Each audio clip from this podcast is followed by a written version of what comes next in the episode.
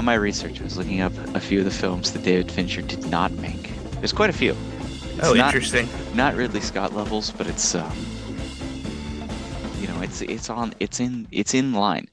Uh, it, did you know in September of 2014, Fincher revealed that he had been in a discussion with Kathleen Kennedy about possibly directing one of the newer Star Wars sequels. Dear God, in weird, and, you know, interesting. As we, as we all know, he came up working at ILM, and he actually worked on Return of the Jedi in the effects department as like a 19 year old. Oh, so there's um, like connections. And he does have like he is of that, you know, he's born in 1962. Um, how could he not be a a Star Wars head. A, a Star Wars head. Yeah. How yeah. could he not be? Uh, his favorite is Empire Strikes Back, and here is his description of the Star Wars series at that time. The series as a whole, the Ooh. mainline movies. Mm-hmm. Star Wars is the story of two slaves, C3PO and R2D2, who go from owner to owner, witnessing their master's folly, the ultimate folly of man. Ooh, Ooh. That's, that's such a see. Uh, now I want the Fincher Star Wars. Don't tempt me with such uh, treats. yeah.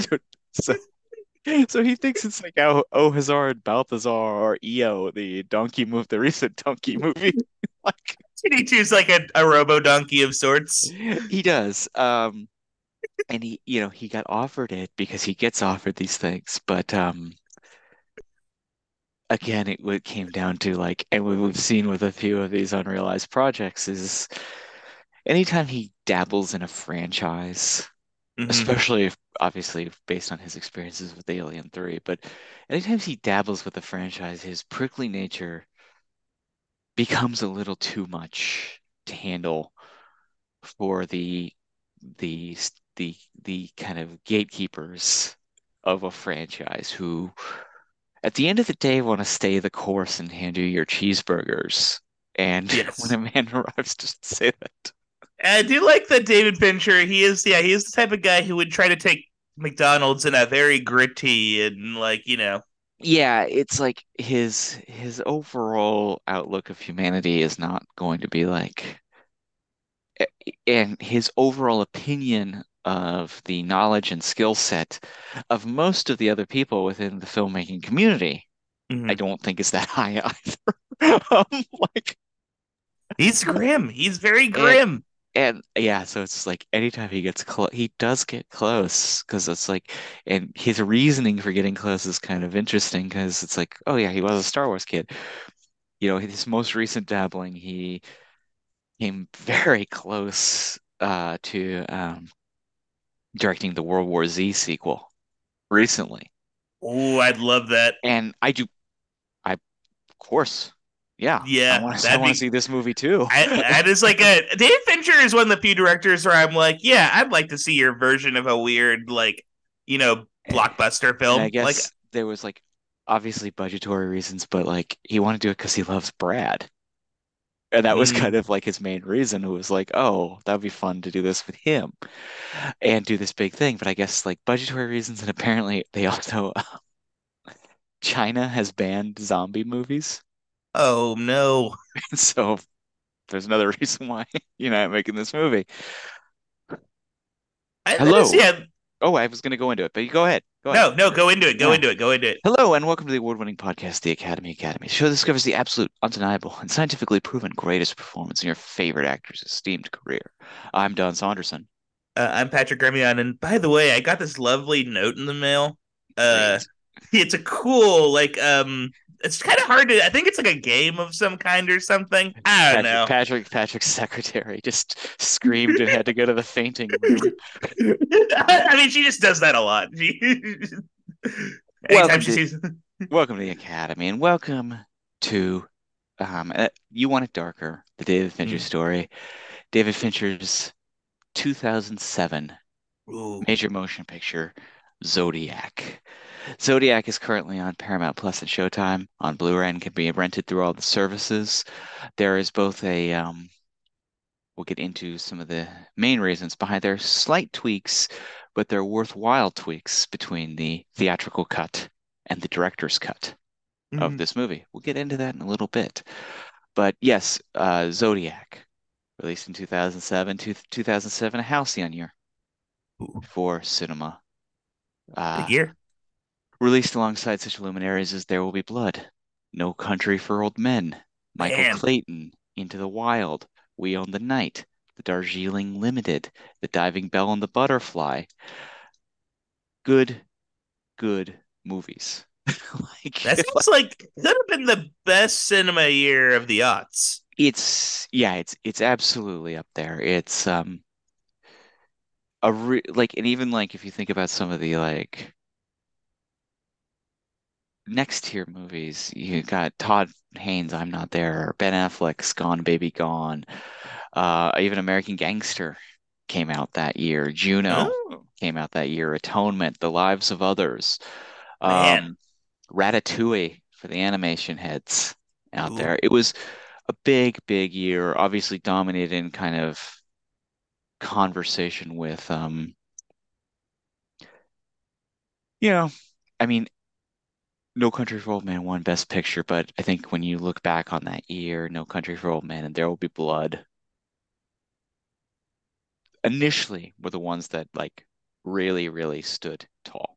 Oh yeah, well they they felt very similar in like you know style, even though they were in different eras, different states, but they both felt like weird, like just grim, grim, uh, gigantic, uh, gigantic yeah.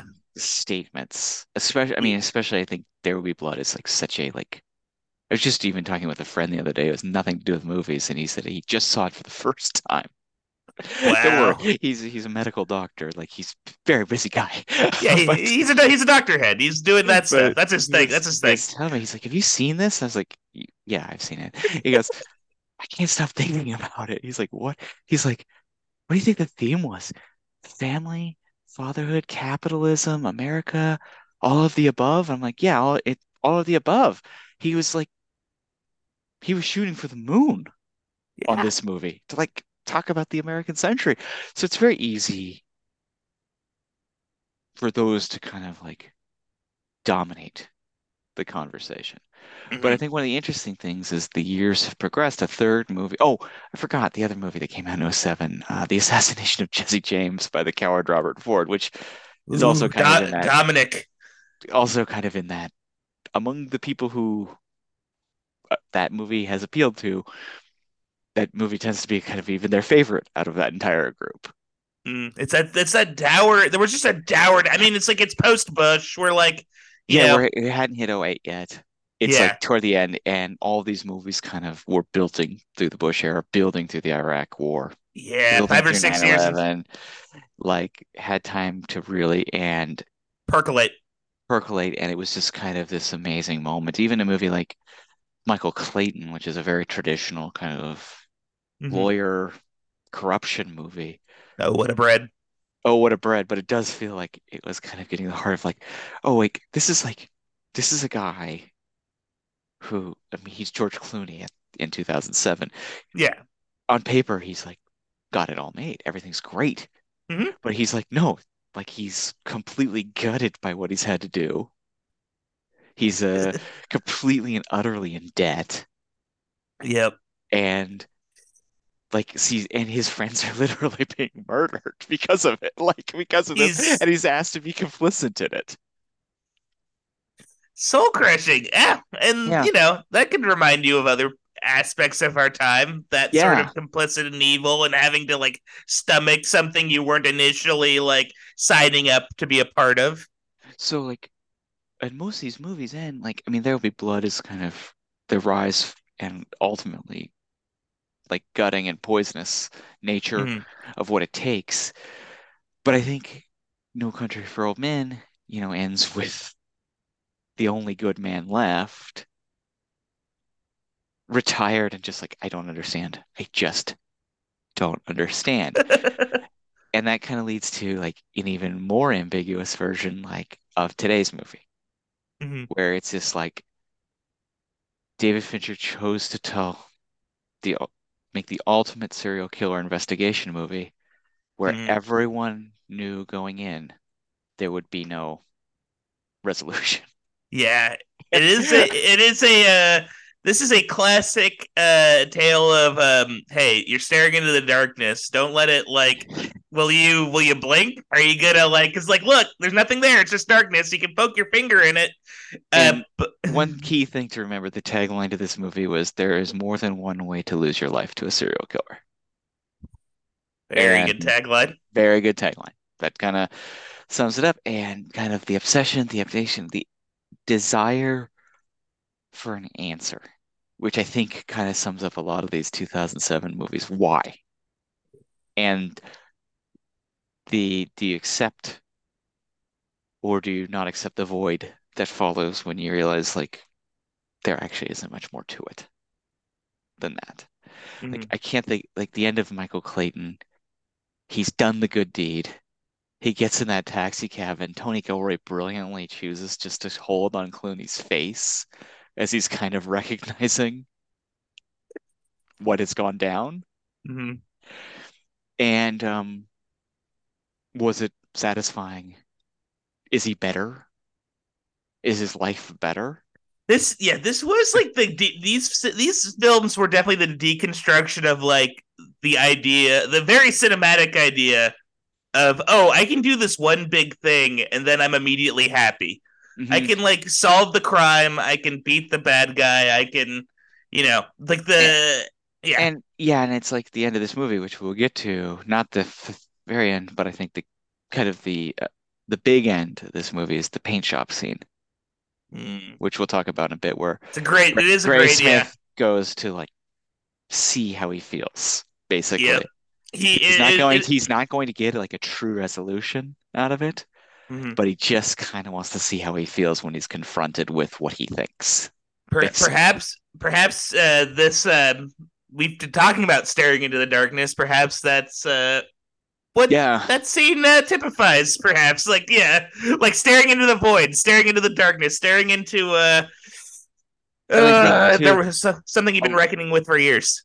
The times, but also the fact a lot of these filmmakers, these are the kind of late baby boomer to mm-hmm. early Gen X filmmakers who arrived on the indie scene in the 80s and 90s. By 2007, they are all getting their shot at the plate mm-hmm. to make their grand statement but we also know what are their biggest influences filmmakers the movies from 25 30 years prior of the 70s that mm. were kind of the doing the same kind of deal in the Nixon Watergate yep. Vietnam era and many of them even have to go back in time like today's movie to even cover something from that time period to kind of shine a light on perhaps some stuff of this time period and i think the fascinating thing about this movie is that you become so invested in it that when it's over, you kind of feel like the characters.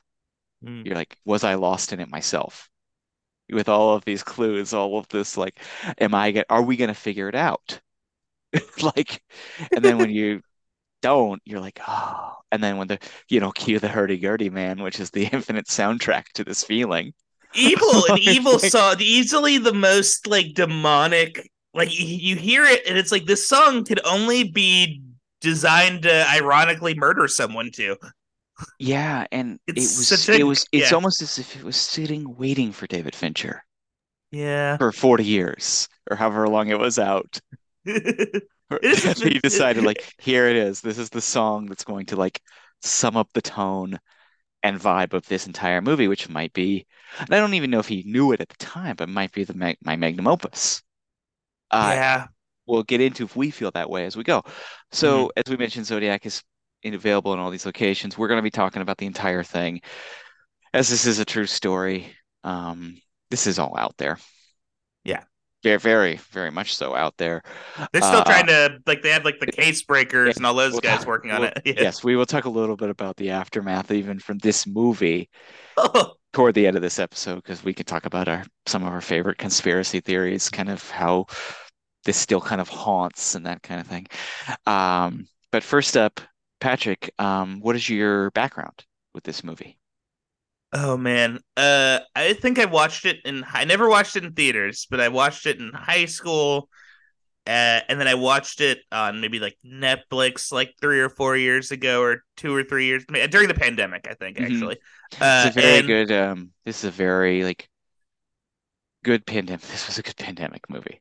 Oh, for sure. Yeah, it's a good good panda. It's a fun. Yeah, because it's long. Yeah, I was explaining it. Jen saw it for the first time with me the other night, and she kept saying how she falls asleep on it. I go, "Oh, that's because this is a night movie."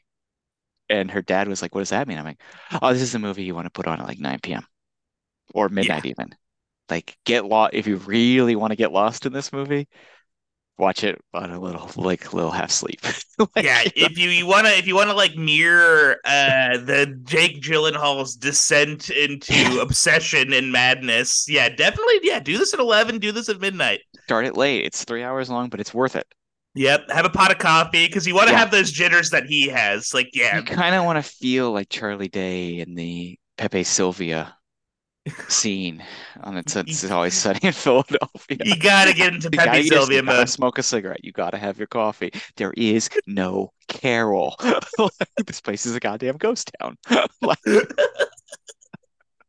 we watched that after. Um, oh, good golly. Um, we watched Jen and I watched The Secret of My Success with Michael J. Mm. Fox the other night. And oh, that's yeah. like, you know, he comes up from the mailroom to the boardroom and it's got that bow, bow, bow, chicka chicka like soundtrack and that kind of thing. And I was like, have you seen that Sunny in Philadelphia episode where they try to do this and it goes horribly wrong? So we watched that directly after the Pepe the Pepe Silvia episode. uh yeah. It's so fun that like yeah, in the way that David Fincher and all that in his era, they were like 70s movies guys those guys well, were very yeah, uh, the sunny the sunny guys who are like within a few years of me. It's like, yeah. yeah of course we remember Secret of My Success like biblically. like, yeah. yeah, of course we're gonna do a, an episode that's just a, a nearly a full on parody of Ski School. I know. Yeah, only like yeah, like those of us who have seen Hot Dog the movie know exactly what they're talking about. Crazy, I love it. Uh, uh, yeah, I think like and this is a movie too, like yeah, it's like it's an interesting thing. So I saw it uh, at the Pacific Place Cinema in Seattle in an advanced mm. screening before it came out. Wow, um, interesting. And we walked out, and I think, like a lot of people, I think, I think you're kind of hoping for seven, in a way. Yeah, and it's not. It's not seven at all. Mm-hmm. So I was like a little like, hmm, it was good, but I think that year it was like, oh, there'll be blood and no country. Like overwhelmed by all these movies. But then I got a copy of it on DVD, the original version. And then I ended up getting the director's cut. And then I just kept watching it. Ooh. And you're like, oh my God, the, the rhythm of this movie and like the vibes of this movie and all of it, it's like it's so grim, but it's so intoxicating. And then you kind of realize like, oh, the violence in this movie is over after mm. the first hour. Yeah. And it's like, oh, that's interesting. Like you've lulled into thinking this is a very violent movie. And it's like, because those two first two killings are so graphic. And then you're like, oh, it's not that at all. This is a totally different thing. It's almost like a historical epic. Yeah, and then you like, yeah. like, like it yeah, has like absolutely. the tone of like a David Lean film at times almost, where it's like it just and, builds over time and like there's not it's very gradual. The more you watch it, the more you're like, oh, I, I every time I see it, and Graysmith starts putting it together in that final 45 minutes, and he starts bringing the stuff to Toschi, and he starts bringing the stuff to Narlow, and he starts bringing oh. the stuff to um, what's it, Elias Koteas's character, uh, Mulanax. Oh my um, god! And he's bringing them all that stuff, and they on the way their eyes light up, they're like, maybe he's gonna do it. And you kind of like, I've seen this movie a dozen times. I'm like, maybe he's gonna do it. There's like yeah, and and I love too the different levels of like because some I feel like Mulanax, he's like kind of like is a little more like ah, I'll let you do this this one time, but be quick or whatever. But then like Donal Logue's cop, he is so like it feels like there's different levels of like, oh, I think this guy has a chance. I don't know. It's very fascinating. Even even is so by the book. He's so cool, and he's like America's top cop. Yeah. By the time they go to those diner scenes, he's kind of like, maybe like, this, maybe this weird guy. Yeah, it does. Like, oh my god, it does feel like the um, this movie is like letting you see the birth of true crime. Mm-hmm. Yeah, it is because Graysmith is kind of the original version of the citizen investigator. Yeah, the uh, the the the curious outsider. Just such a great character in movies. Yeah. Well, can't. So it is interesting because this is um key theme of this movie is about obsession, right? Yes. Like, I think that that's pretty clear, and I think who better than David Fincher, Mr. Meticulous, Mr. Control Freak, Mr. Yeah. Down to the minute detail obsessed to do this movie. But I guess the question is like, so going back to David Fincher before we get into the movie, 2007, this movie comes out. This is actually one of the longer windows of time that he ever had in his career between pictures up until recently. Up at, at this point, though, he'd been in a every two year, even every two to three year window. Panic Room comes out in 2002. Zodiac doesn't come out until 2007. Wow, that is like a five. That's that is kind of Yeah. crazy. And I remember even feeling this. That was another thing going into that screening of Zodiac that I went to was we felt like we hadn't seen him for a while. And we also felt like Panic Room, as good as it is, and in retrospect, it's so like such a good time. It's so satisfying. It felt a little slight though, Yeah. compared to the it's a- guy who did Seven, the guy who did a- Fight Club. You know? you want a big Finch. You want a big. You want a big movie. Like where the Fincher. Here's my question. So you were a Fincher fanatic of that era. Were Mhm. you like? Did you have Fincher fever for this? Did you see the trailer for this and did it like incite something within you? I was really excited to see it, but I was skeptical.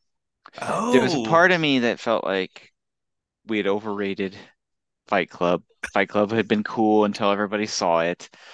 Um, that Uh, was- yeah, that there was kind of like eh, style over substance. Give me Paul Thomas Anderson. yeah. You know, that was it. Like A Paul Coen Thomas brother. Anderson at this point was. I think I didn't like the Coen brothers because I felt they played God. I think I was kind of like angry with them too.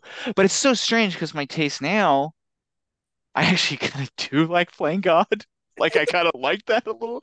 Like the like verite realism doesn't do as much for me as the kind of like very slick existentialism of the Coens and Finch. yeah. like- well, like the in the pure like aesthetic. uh like it's not just like a Paul Greengrass. Uh, although I love, there's totally space love- for that. Yeah, I think so too. But it's it is interesting how you're kind of taste. Uh, even around 2007, guess who I was skeptical of, and you don't even want to know, Oh no, Hmm. Mr. Mr. Christopher Nolan, Mr. Nolan, who's Mr. Who- Prestige. who everyone knows is, is kind of my dude. Yeah.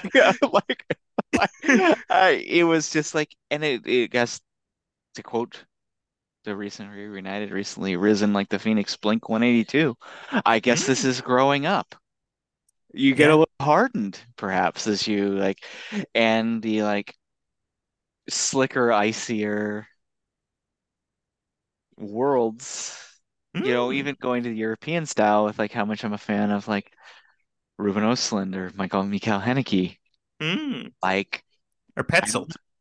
Yeah, Yeah, or yeah, or Christian Petzold, or even Hong Sang-soo to an extent, even though I think Hong has a lighter touch than Yeah. all of them.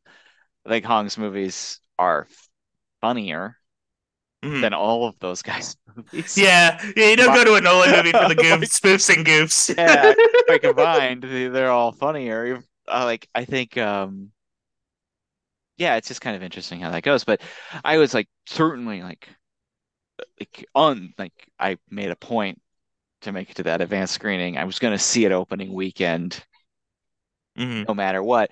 I think that the skepticism lied in the fact that it had been a while. His Mhm. previous movie, Panic Room, which at the time I was like, that wasn't enough. Felt too slight. That was how I felt in the moment.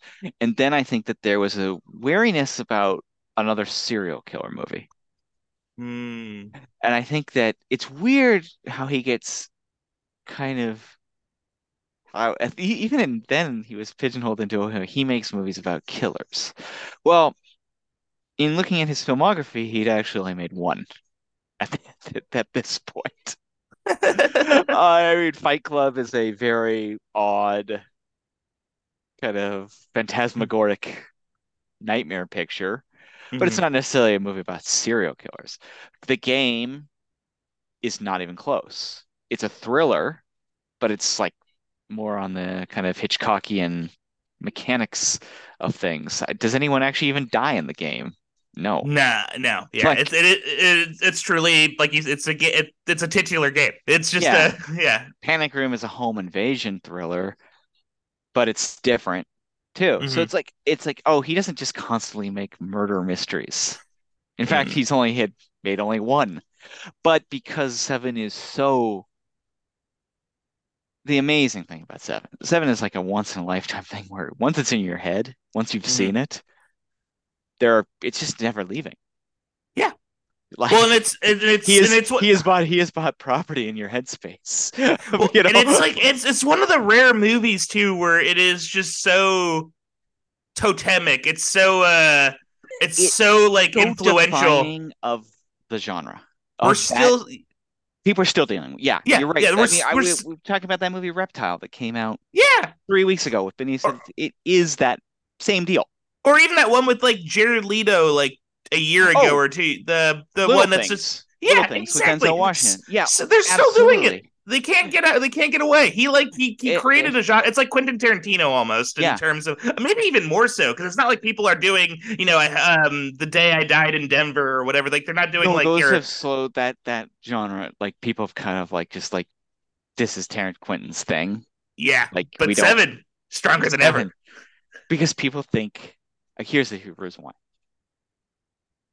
It doesn't feel artistically distinct Ooh. at first glance in the way that Wes Anderson or Quentin Tarantino are.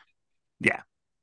But you got to be really, really fucking good. You got to really, really strike gold.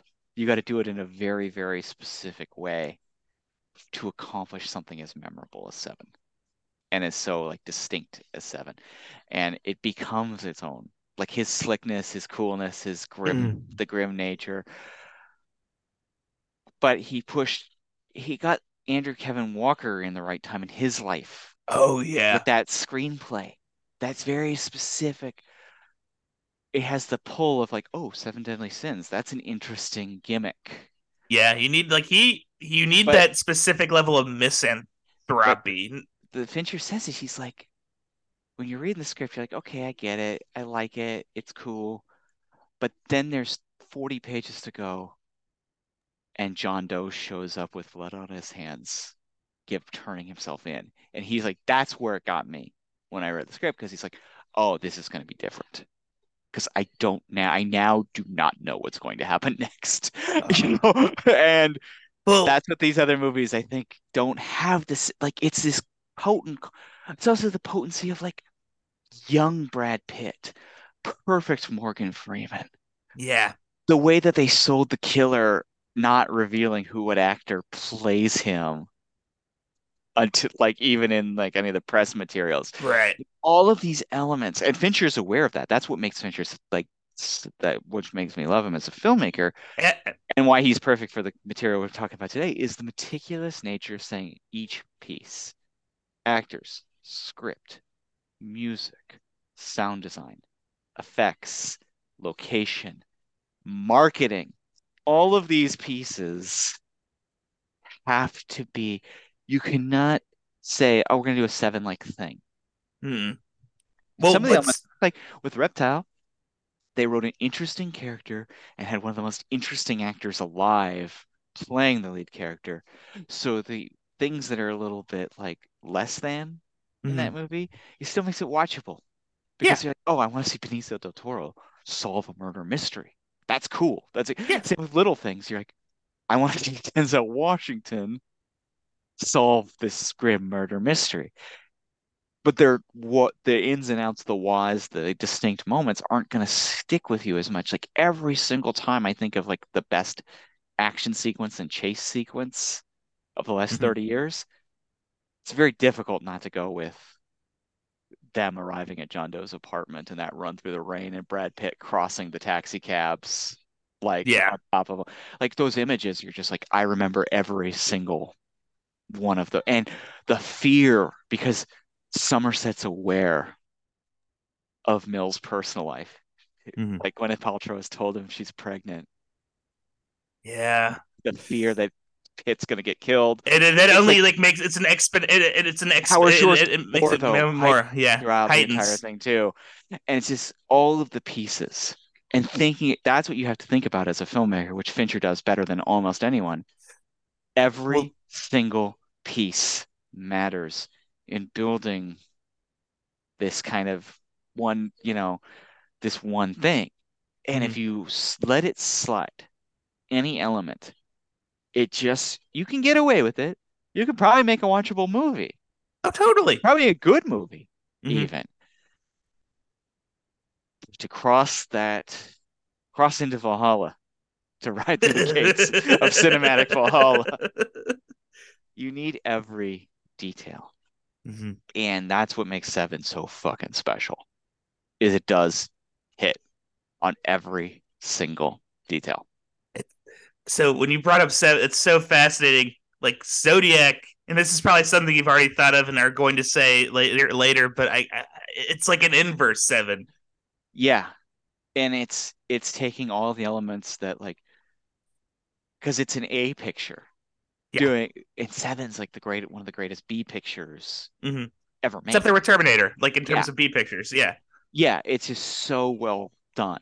It's so mm-hmm. well crafted, and it's it ultimately becomes on a higher level, almost in spite of its material.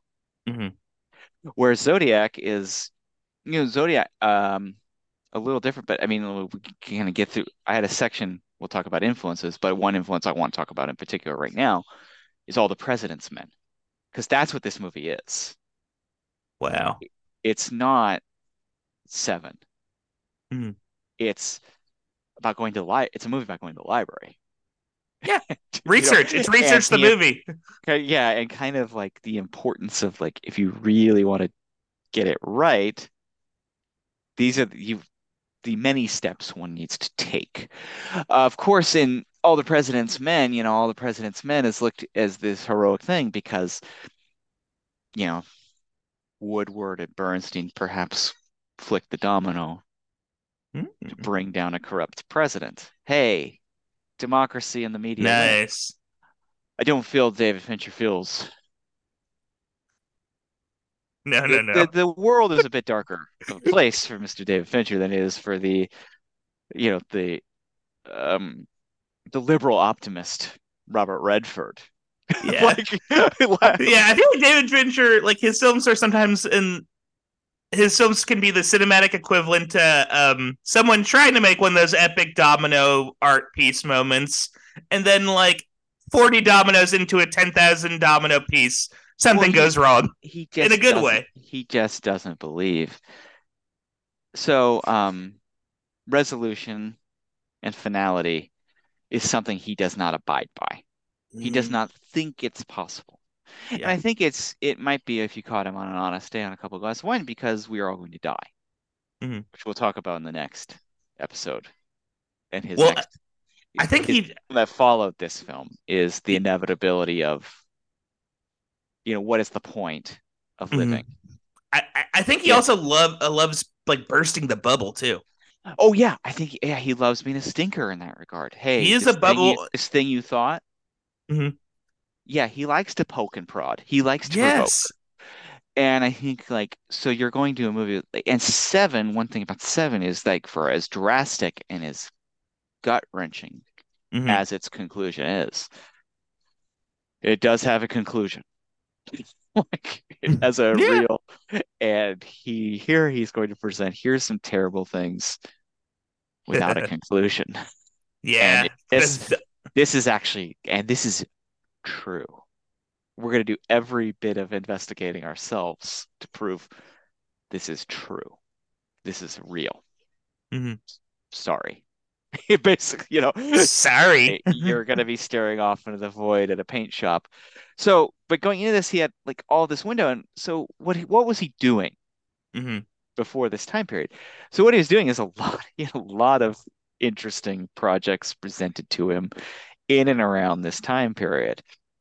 Um, as recently came out in the press, he was originally going to work on the Blade movie, the original Ooh. Blade movie, uh, but of course he kind of came in, and David S. Goyer said it was like a whirling dervish of ideas and thoughts. He had this entire room set up with all sorts of like images and like things he wanted to do.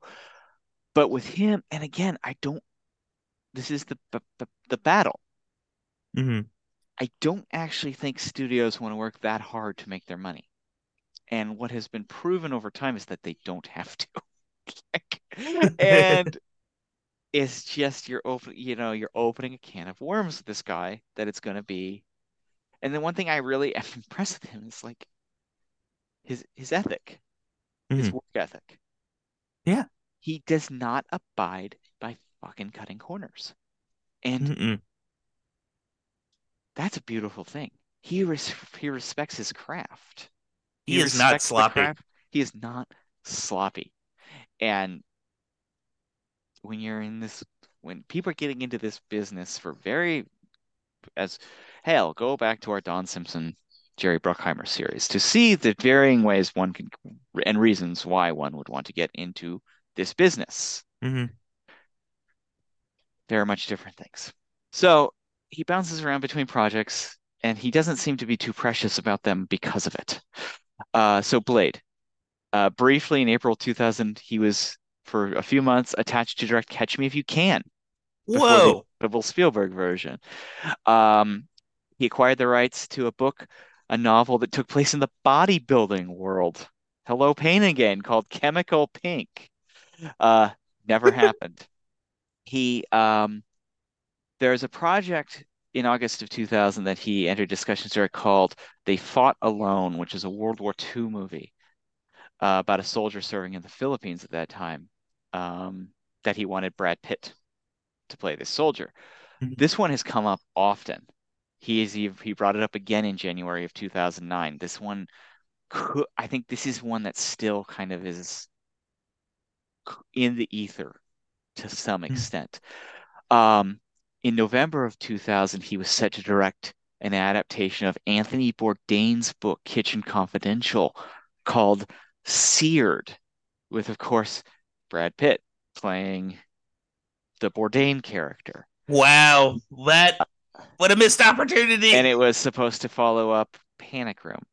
Of course, it became the the Lost to Time TV show, Kitchen Confidential, with Bradley Cooper, a pr very pre superstar Bradley Cooper playing the version of Bourdain. I have seen him. I've seen every episode of the show. is it is it good? I've never is, uh, no. Aw, Uh, no. it, it got canceled after four episodes. It lasted Oh. one season in 2005 on the Fox network. Um, he also was, this is a little ahead of that. The idea of this, like, he was going to do a sh movie called Chef, predating the Sean, the Jon Favreau one.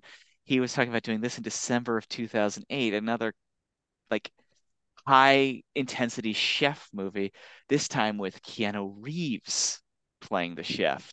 Uh, man, man. this, of course, oh, I want this. eventually found its way to be released as the film Burnt with Bradley Cooper playing No! the chef. no, I feel like uh, Charlton Heston looking Well, at the yeah, Statue to- of Liberty. Welcome to Hollywood. Um, around February 2000, he wanted to direct the uh, a graphic novel by Charles Burns called Black Hole. This Oh. one was a big on. This one was a real big one for him. Uh, but it got dropped to do Girl with the Dragon Tattoo later on. That's an incredible comic book. That would have been so wild because, like, have you ever read it? It's black and No. white. It's very um. It's about um. Basically, it's like uh, I think it's like '70s, like Seattle area or Washington, and um, there's like a sexually transmitted disease going around, but it gives you like a mutation, like, and then it's like you know, like it gives you like it'll give you like a weird face or like a tail or something. There was Yeah. hopes that this would be more in the Fincher Fight Club zone. This Mhm. kind of this kind of a wilder yeah But it's it's but it's not like it's such a Finchery, it's such a modern Fincherian. There's Mhm. like zo- it's very Zodiac-y in the sense of like there is like um intrigues happening in the background that you're not quite sure of, and there's like not a lot of resolution. It's very grim. It ends on such a dour note.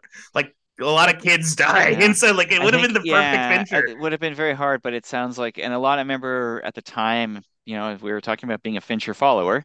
I was following these projects, like Ooh. in the hopes that, and this was the one that online, and a lot of people were like kind of circling, like, oh, I think this is one he'd really like, yeah, do a good job, on, like, be a pretty special one. Mm-hmm. Um, he was also attached to the spec script by Scott Frank, The Lookout, which ended Ooh. up coming out directed by Scott Frank, starring Joseph Gordon-Levitt, a very sharp, um, you know, kind of thriller. I want to see that movie for. It's it's very good. Yeah, um, it it came out like there was like that era where Gordon Levitt was doing a lot of like really interesting yeah. indie stuff. Yeah, like Alpha yeah. Dog and that. Yeah. And he um and mm. I guess David Fincher even did to help work on developing this script, and this got a little further along. Another really interesting one that he was very involved with, that he does even have an executive producer credit on, is Lords of Dogtown. He was mm-hmm. supposed mm. to direct oh. that. He, of course, uh, replaced Fred Durst as the director of mm. that and he ended up being uh, exiting over budget and philosophical differences. Catherine Hardwicke eventually directed that movie. Interesting. But another, you know, 70s true story, but a yeah, a skateboard picture like so that would have been interesting. Um, but now we're getting to the even the perhaps the most interesting closest call. First step is Mission Impossible 3, which oh. he was supposed to be involved with, but and he has gone on to say, like entering on a he had, lack of a better term, the heebie-jeebies, entering a franchise on the third movie that is no. well established. Fight your fear. Yeah, he was he wanted to. There was an attraction to it. Um, he wanted to make the movie really violent, probably in his vein. Um, he ended Do up exiting this. though and said, I think the problem with third movies is people who are financing them are experts on how they should be made and what they what they should be. At that point, when you own a franchise like that, you want to get rid of any extraneous options. I'm not the yeah. kind of person who says, let's see the last two, I see what you're going for. You'll never hear me say whatever is easiest for you. Mm. And I think this was that time because we you know, with the Mission Possible series was so interesting. They started with De Palma, moving to John Woo. But Tom had come off of jumping on the couch on the War of the Worlds press tour. Yeah. He he needed without for lack of a better term, a gimme. Mm-hmm. He needed a hit. Yeah, he and needed a banger. For David Fincher to come in with something so Fincher-esque, and he does mm-hmm. fit the bill of the previous directors of kind of like yeah. let's bring in a interesting person to put their yeah. spin on it. We just but, had John Woo. He put his yeah, spin. he and he did. He certainly did. For those of us who've watched Mission Impossible 2 this year, and kind of, I think both Patrick and I watched it this year. Both Patrick, yeah, it. it's a spin without question. Yeah. hey, great hair, best Tom. Cruise hair. Oh, his hair is phenomenal, and it's a long hair cruise. Feathery, the, feathery. The, the long hair ones in the series are always the wild cards. Trust me on this. like, I think there's only one. It's that one. we've got longish hair in Ghost Protocol. Oh, it, it's really crew cut versus anything that's not crew cut. Interesting. that's, fair. that's fair. And I think the eh, you know, and I think the, but I think the best ones in the movie at the end of the day are the shorter the hair so I think Mission Impossible and Fallout are the two best. The original and Fallout are the two best in the series. I really like Rogue Nation though too, which is kind of a medium length hairstyle from Cruise. But... I mean, yeah, it's a tough, it's a tough call. I do like that. Uh, uh... I will say I like every single one of them. Oh yeah, they're all they're all great. I, I, they're all bangers, and I well, and I do think um, you know the Brad Bird, Tom, uh, Mission Impossible. It Ghost, introduces Ghost Protocol. Ghost Protocol. It introduces everyone's favorite character, uh, William Brandt, uh, Jeremy yes, Renner. Brandt, of course, I know Brandt. Brandt. Yes, uh, bring back hashtag being bring back Brandt. He brought the way he is sidelined at Rogue Nation is hilarious. It is like is so like you're gonna replace Tom Cruise. Now you're gonna be Alec Baldwin's second in command in the second one, the second time you appear. You're essentially Alec Cruise is gonna get to do all the cool stuff, and all the remainder cool stuff isn't even gonna go to you, Jeremy. It goes to Rebecca Ferguson. It goes to Rebecca, Fer- and then like any other drip of cool, it goes to Simon fucking Pegg. You don't get any cool. goes to Jeremy, Benji. You're gonna, you're gonna be back, but you don't get to do any cool stuff. You were promised to take over this series and get to do Mhm. all the cool stuff. By the time you're in the second one, you get no cool stuff. Yeah, they're a little. By yeah, by that time, a little movie called Bourne Legacy had Yeah. So theaters. he was out. Joe Carnahan was briefly in, and then it, as it Ah. inevitably went to J.J. Abrams. Yeah. Here's where it gets really interesting, though, in his project. He first up is a project in 2006 based on another comic book called Torso about Oh, Eliot Ness and his investigation of Cleveland torso murder, murders. This one came very close. Paramount Pictures, the rumored cast even of Matt Damon, Rachel McAdams, Casey Affleck, and Gary Oldman just didn't Man. happen. yeah. But the old man. The most important of these movies is, of course, his thwarted adaptation of James Ellroy's The Black Dahlia, which no. he worked on extensively. His plan was to make a massive five-part miniseries that would star Tom Cruise. That was his goal. Um, they've Insane. in 2013 a graphic novel adaptation of his pitch was released where he was credited with the ada adaptation of the story. I've never read it, the graphic novel, I haven't either. I, I I want to. yeah. But for those of you, and then of course the movie was released in 2006, directed by Brian De Palma. Um, Mm, yeah. the book, though, to give people background the book, um, if Zodiac is the most famous unsolved murder in Mm-hmm. California, 1B would be the Black Dahlia murder, um, in which a young would-be actress in um, 1947 is found brutally murdered, and there was an investigation, and in real life, it went unsolved. Now, um, in his own personal life, James Ellroy, who was born in the late 40s himself, his mother was also murdered in an Oh my unsolved God. murder That's in a very scary. similar way to the Black Dahlia, which led him down a road of discovering the Black Dahlia and becoming obsessed with it. And in a sense, thinking if he solved Black Dahlia, he could solve his own mother's Mm. disappearance.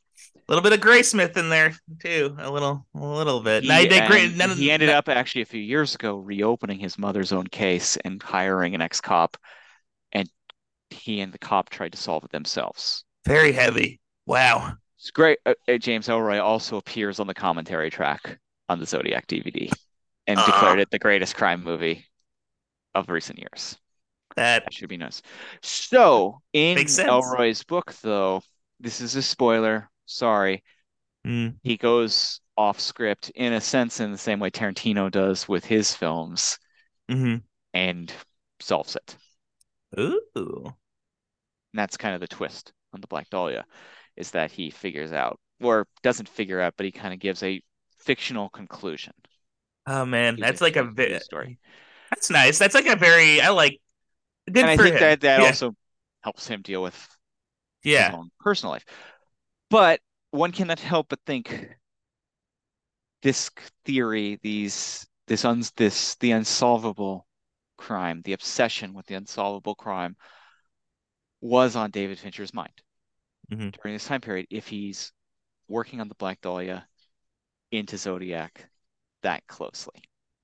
Right. That this is a theme that very much is on his mind. So now it should be noted that David Fincher was born, as we've talked about, he was born in Denver, Colorado Mm. in 1962, but his father, Jack Fincher, uh, was worked for was a bureau chief and reporter at Life magazine, and which caused the family to move around a lot based on Mhm. where he was low, where he had to work. Um, and a big portion when he was around two years old, the family moved to a San Francisco suburb. So when he was two years old, it was 1964. Wow. Our film begins in the year, uh, the first in 1969. So Mhm. David Fincher was seven years old. David Fincher was seven years old, living on the outskirts and suburbs of San Francisco, where the majority of this story takes place. At one point, they the Zodiac threatens in a, one of their letters to shoot a school bus and kill kids on board that school bus. In theory, Mm-hmm. David Fincher could have been one of those threatened kids. He was in a like a, it's like a state of fear that you're constantly just uh you're it's a morass you cannot escape from. Ugh. Um, here's a quote. I remember coming home and saying the highway patrol had been following our school buses for a couple weeks now, and my dad, who worked from home and who was very dry, not one to soft pedal things, turned slowly in his chair and said, "Oh yeah, there's a serial killer who has killed four or five people who calls himself Zodiac, who's threatened to take a high-powered rifle and shoot out the tires of a school bus, then shoot the children as they come off the bus." Cool. He was taught. He was told that when he was like, you know, six, seven Yeah. years old. I mean, I guess like what do you do in that situation? And I mean, yeah, I get an guess you, idea of his Yeah. upbringing and how he is who he is. yeah, he You is like a like that. big uh big uh Santa Claus isn't real energy. Absolutely. Yeah, Good like call. yeah, the, yeah, Yeah. that which is great. Like it's a good energy. It's not like it's you know fun to keep it alive a little bit, but like yeah, So as we mentioned, the movie opens on July 4th, 1969. Um, a couple is driving through the Vallejo suburbs, mm-hmm. checking out the very American graffiti, checking out the burger stands. They're on a yeah, date. But something seems a little strange about this couple. Mhm. The guy is, and this is true, the guy's wearing like eight layers in July. I don't know if you caught that'll- yeah, The cou- couple is Darlene Ferrin and Mike Mageau. They drive around, they get a little spooked by something. She kind of reveals she's married, oh yeah, and they end up on Lover's Lane, hmm and a car pulls up behind them. And, you know, basically what we see is uh man get out of the car, pull a gun, and shoot both of them. And very wow, Fincher shoots this in incredibly clinical, Mhm. straightforward fashion. It's Yeah. like not, it's very matter of fact. It's very like yeah, he he um a lot of his cinema just I think I've said this before in previous episodes. It feels like he's just he's like it's like furniture. It's like great, like really well made. It's like he goes for the for the craftsman's eye. Yes, and um, you know, if you watch the special features on the Blu-ray, there was Mhm. previs done on this entire sequence, so they knew every shot, they knew every mo, they knew every bit that they were going to do, and he did that with the main. In particular, he you know he didn't want to go back to his panic room pre-visualization of everything, but Mhm. he still is a firm believer for major set piece type sequences that it's important. And I understand Right. that. You want to get it right. yeah. Yeah. And they're expensive and they're time consuming and that kind of thing. Also, one thing note, this is the first use of CG blood Oh, interesting. in any of his films. And he's gone to do it ever since because you can't do 50 takes and do blood. I will it- say you can't reset it and clean it up over and over times. again. Yeah. You- it's a waste of time. Yeah. You Well, and I will say I will say too that like he's like one of the few people where he can get away with it. Is he, Indeed. he- yeah. So sets it up, and then we see the young man, Mageau, has survived. The young woman has died. He's crawled out of the car. He's hurt. The cops come across it. There's a note on the door, and we get the voiceover of possibly the Zodiac calling 911 in a very haunting, I've just done this. They're here. Goodbye. Cut to Yeah. black, and you're like, oh, geez. And then Hurdy Gurdy Man by Donovan comes in. We'll talk a little bit about the music in just a moment here. But um, Deeply insane. to get to the basics here, Mm-hmm. so this movie is based on two books, Oh. Zodiac and Zodiac Unmasked, both by Robert Graysmith. We will talk about who Robert Graysmith is Ooh. very, very shortly here.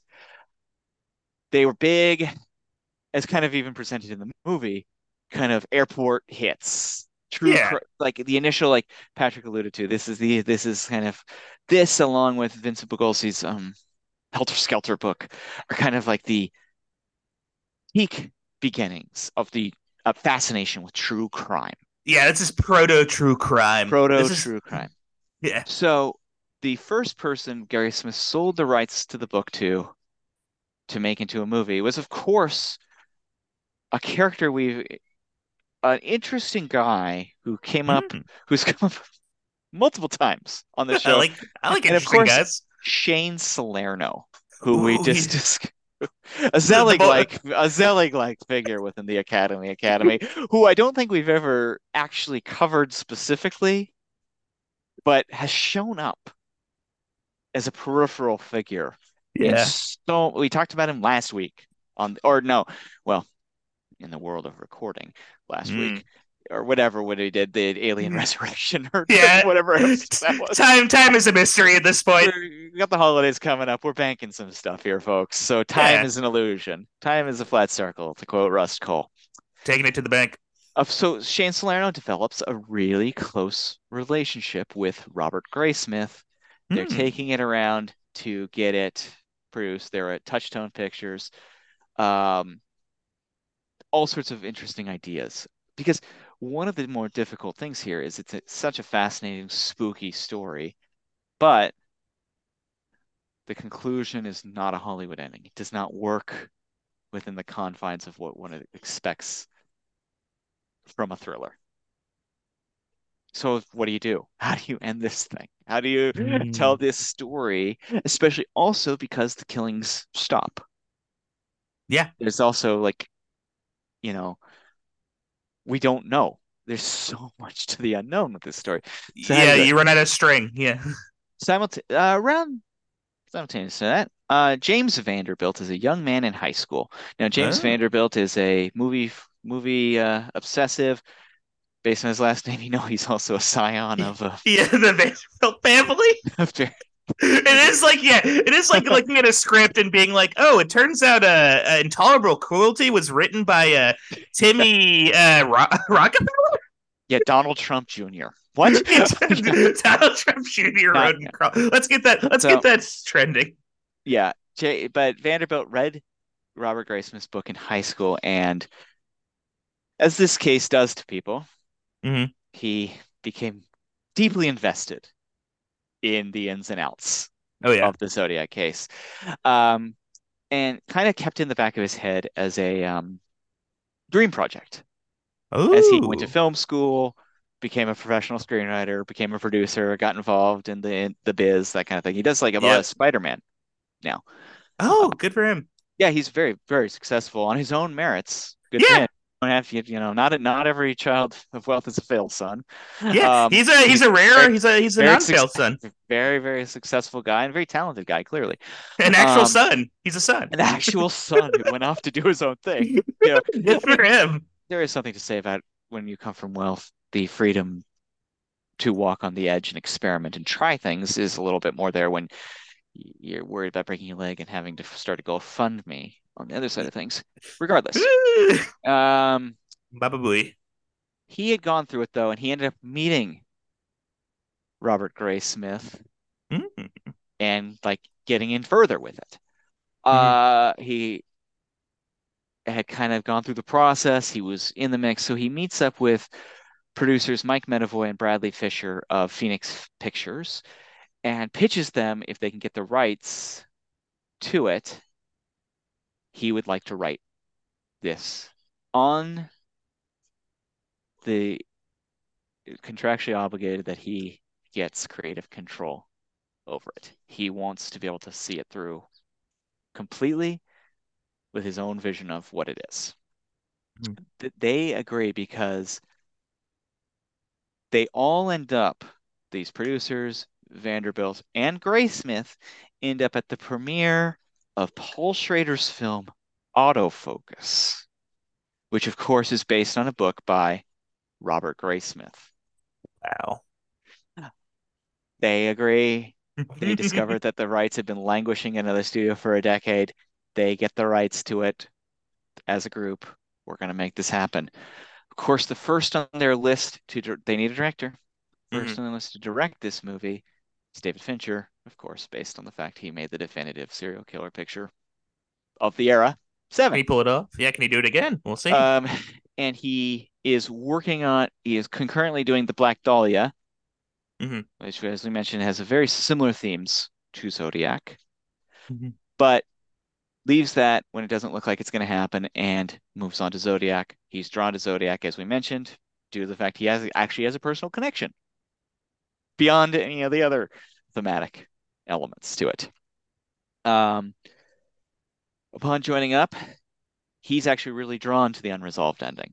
He's drawn, he feels it's true to real life as cases are not always solved. Um, he, it's so funny he, that he, he is, said he wanted he, to dispel the mythic stature of the case by going through it piece by piece. It, it's so fascinating that he is a guy who is like one of the most technically competent directors of all time. Everything has to be perfect. Every every um film he makes a perfectly crafted bobble. But he is just obsessed with mess. He loves the the, the messiness of reality, and it's, it's yeah. What a weird uh, and the, what a weird juxtaposition. The, the the fallibility of human beings. Yeah. Even heroes. Mm. Like he wants to take people down a notch. He he definitely does not seem to have hero worship as part of his Oh yeah, I mean, witness, yeah. witness, witness his treatment of Orson Welles' Mank to come. like, a guy most people would be like, "Oh, don't don't, don't you love him?" Well, yeah, everyone loves Orson. Yeah, everyone loves Orson. Yeah. So, um, Fincher though felt that there had been much too much speculation, too much mythology, too much of this, that, and the, the other hearsay, you name it. Mm-hmm. So he felt the best thing to do was, as a team, himself, Vanderbilt, and Fischer, to essentially reopen and re-interview everyone who was alive at that wow. time, who was involved. They wanted to go case by case, case by case, crime by crime, and fig- and go through it all as investigators. He also felt he had a burden of responsibility because this movie, both to people who are victims in this movie who are real, mm-hmm. and the fact that they possibly are pointing the finger at a perpetrator. Yeah. In this film, who is yeah. also dead in real life, who can't, can't defend himself. Can't defend himself from um, you know, and I would say, you know, we'll get there. Um, you buy it.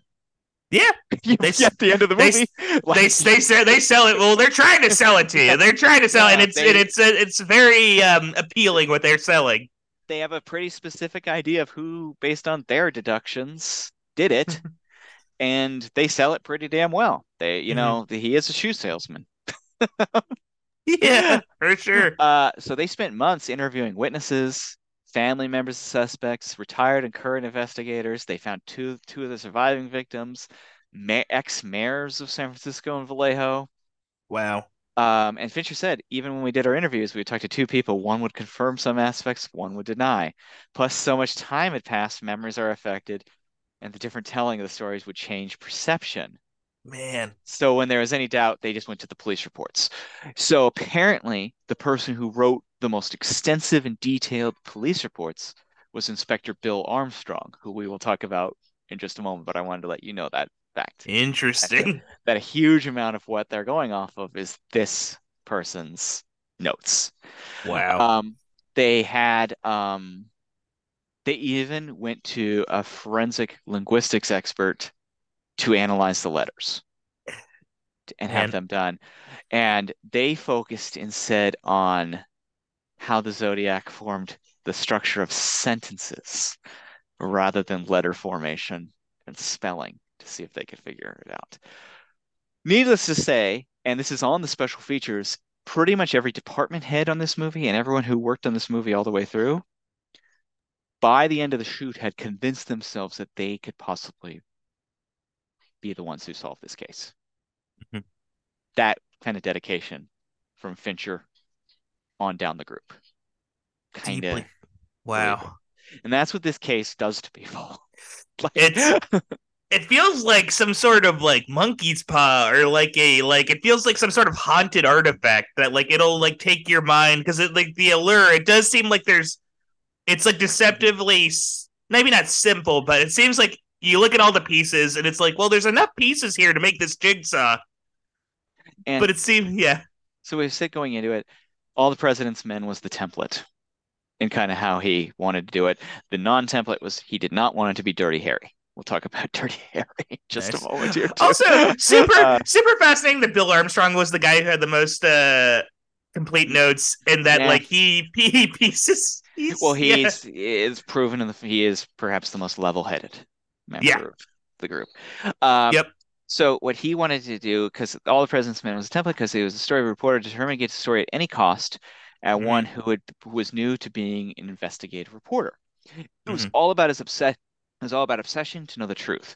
The other thing that All the President's Men does is does not spend any time telling backstory of any of the hmm characters, focusing completely on the moment and what they do with regards to the case. There's nothing more or less to them than that. All of them also really like the kind of rags to riches element of a cartoonist turned lead investigator Yeah. Very. major serial killer. And um, Vanderbilt even pitched it as what if Garry Trudeau of Doonesbury woke up one morning and tried to solve the Son of Sam? And boy, if you're an executive, like I actually like, I think that that's like that's very interesting. I would want to, I want to see that movie in many iterations, like Yeah. because it, you put someone who does not know any better into a situ into a deeply dangerous situation in there in, hmm in its own way. Yeah. I would love a. I'd love a Mindhunter starring Jim Davis. yeah, exactly. Um, so the movie opens with a credit sequence by Emma King Lewis, where Fincher again hits you over the head with his kind of credit sequence capturing tone. And this time around, it's just typeface, simplicity, but with a hmm brilliant montage of a Zodiac letter going through the mail to be delivered to the San Francisco Chronicle to kind of start our proceedings. We see, um, you know, and we mentioned it's a newspaper movie. The second we enter the Chronicle's offices, hmm he's shooting it in the same vein as he they shot the Washington Post in All the President's Men. should be as some other um, key influences on this movie. The Black Dahlia book, clearly. Um, In Cold Blood, the Truman Capote book and hmm movie that it was based on. Kind of the initial like personality based true crime. That In Cold Blood, if we want to really go back to it, is the first true crime. Oh yeah. So Okay. smash. Yeah. The Truman Capote is like magnum opus for sure. For Yeah, sure. and uh, yeah, you know, read it if you haven't read it. See the movie if you haven't seen it. It's Yeah. all great. You Re- know? re- read it in high school. Uh, very good. And then also should note uh, some key San Francisco movies. Uh, hmm everything from Bullitt to Dirty Harry to Invasion of the Body, the Philip Kaufman Invasion of the Body Snatchers, capture the weird vibes of San Francisco, Yeah. especially the 70s San Francisco. You know, you should note that like Zodiac was not the only weird thing going on in the late 60s and early 70s in San Francisco. We had the rise of the and eventual fall of the Jim Jones cult was going on Yeah. Very similarly. We had all the hippie action on Haight Ashbury, Counterculture. the the yeah, the overall counterculture thing, and of and then you know on top of all of that, there is the um you know shortly thereafter, toward the late 70s, the assassination of Harvey Milk and the mayor of San Francisco. Big. Yeah. There are weird things going on And then this is world. also And this is yeah. not that far away from Manson. Manson did time in the Haight. Oh, for sure. Well, and it's like this is all pre like I feel like we all have such a sanitized view of San Francisco now. It's just all like tech at this point. Mhm. And it wasn't that long ago when that place was like not a tech haven at all. It was its own weird place with its own weird like counterculture. But it's like that vibe is also there. And I think even today, what makes the tech thing weird is their Mhm. whole embrace of like things like Burning Man and it kind of still holding on to thinking they are counterculture. Yeah, it's kind of like the equivalent to being like it feels like um it's like a uh it's like you're wearing a hippie you're like the cockroach in Men in Black wearing like a skin that doesn't belong to you. I think too, the other interesting thing that was going on in the Bay Area was Mm. um Philip K. Dick was based out of there at that time of writing all of his stories. Oh, very cool. Yeah. Yeah, and so it's just it's like this epicenter and not being not being very far from LA and like we like we said with the Manson stuff and everything like that. Like California in the late 60s to mid 70s Mhm. was kind of at a boiling point in a very yeah. in like historically unique way. And of course, this is combined with the national stuff of the major assassinations of the Kennedys, Martin Luther King, and of course the conflict in Vietnam. Yeah. So everyone is on edge.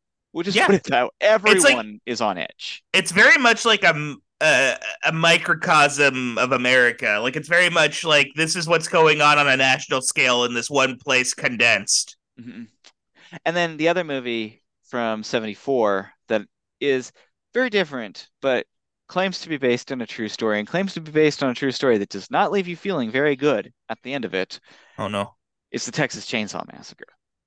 Which Ooh, interesting. I did not see this coming. I yeah, I don't know if you did, but no, I like this though. I like you know, and I think continue. Texas Chainsaw Massacre is one of the key movies of the seventies. Oh, for and sure, for sure. I think it's the greatest horror movie ever made. Yeah. On top of all that, too, um, and it's a devastating movie with no answers, provides no background. These people just mm. stumble on this thing, and it's terrible. Yeah, it, it feels like found foot. Like it's very like it feels like you're stumbling upon a horrifying uh, artifact. You, yes, and you feel like Jesus, this is just out there. Yeah, and it hasn't. They weren't caught. It ends yeah. with him dancing with the chainsaw and that poor girl screaming. Yeah, like, not great.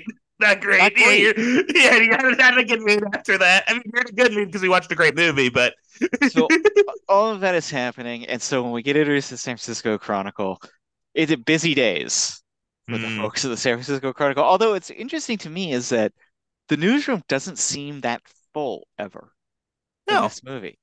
Unlike in President's Men, everybody's working and screaming and on the phones. Yeah, like the entire out. time. Like this one, it seems like everyone's just kind of out doing their thing.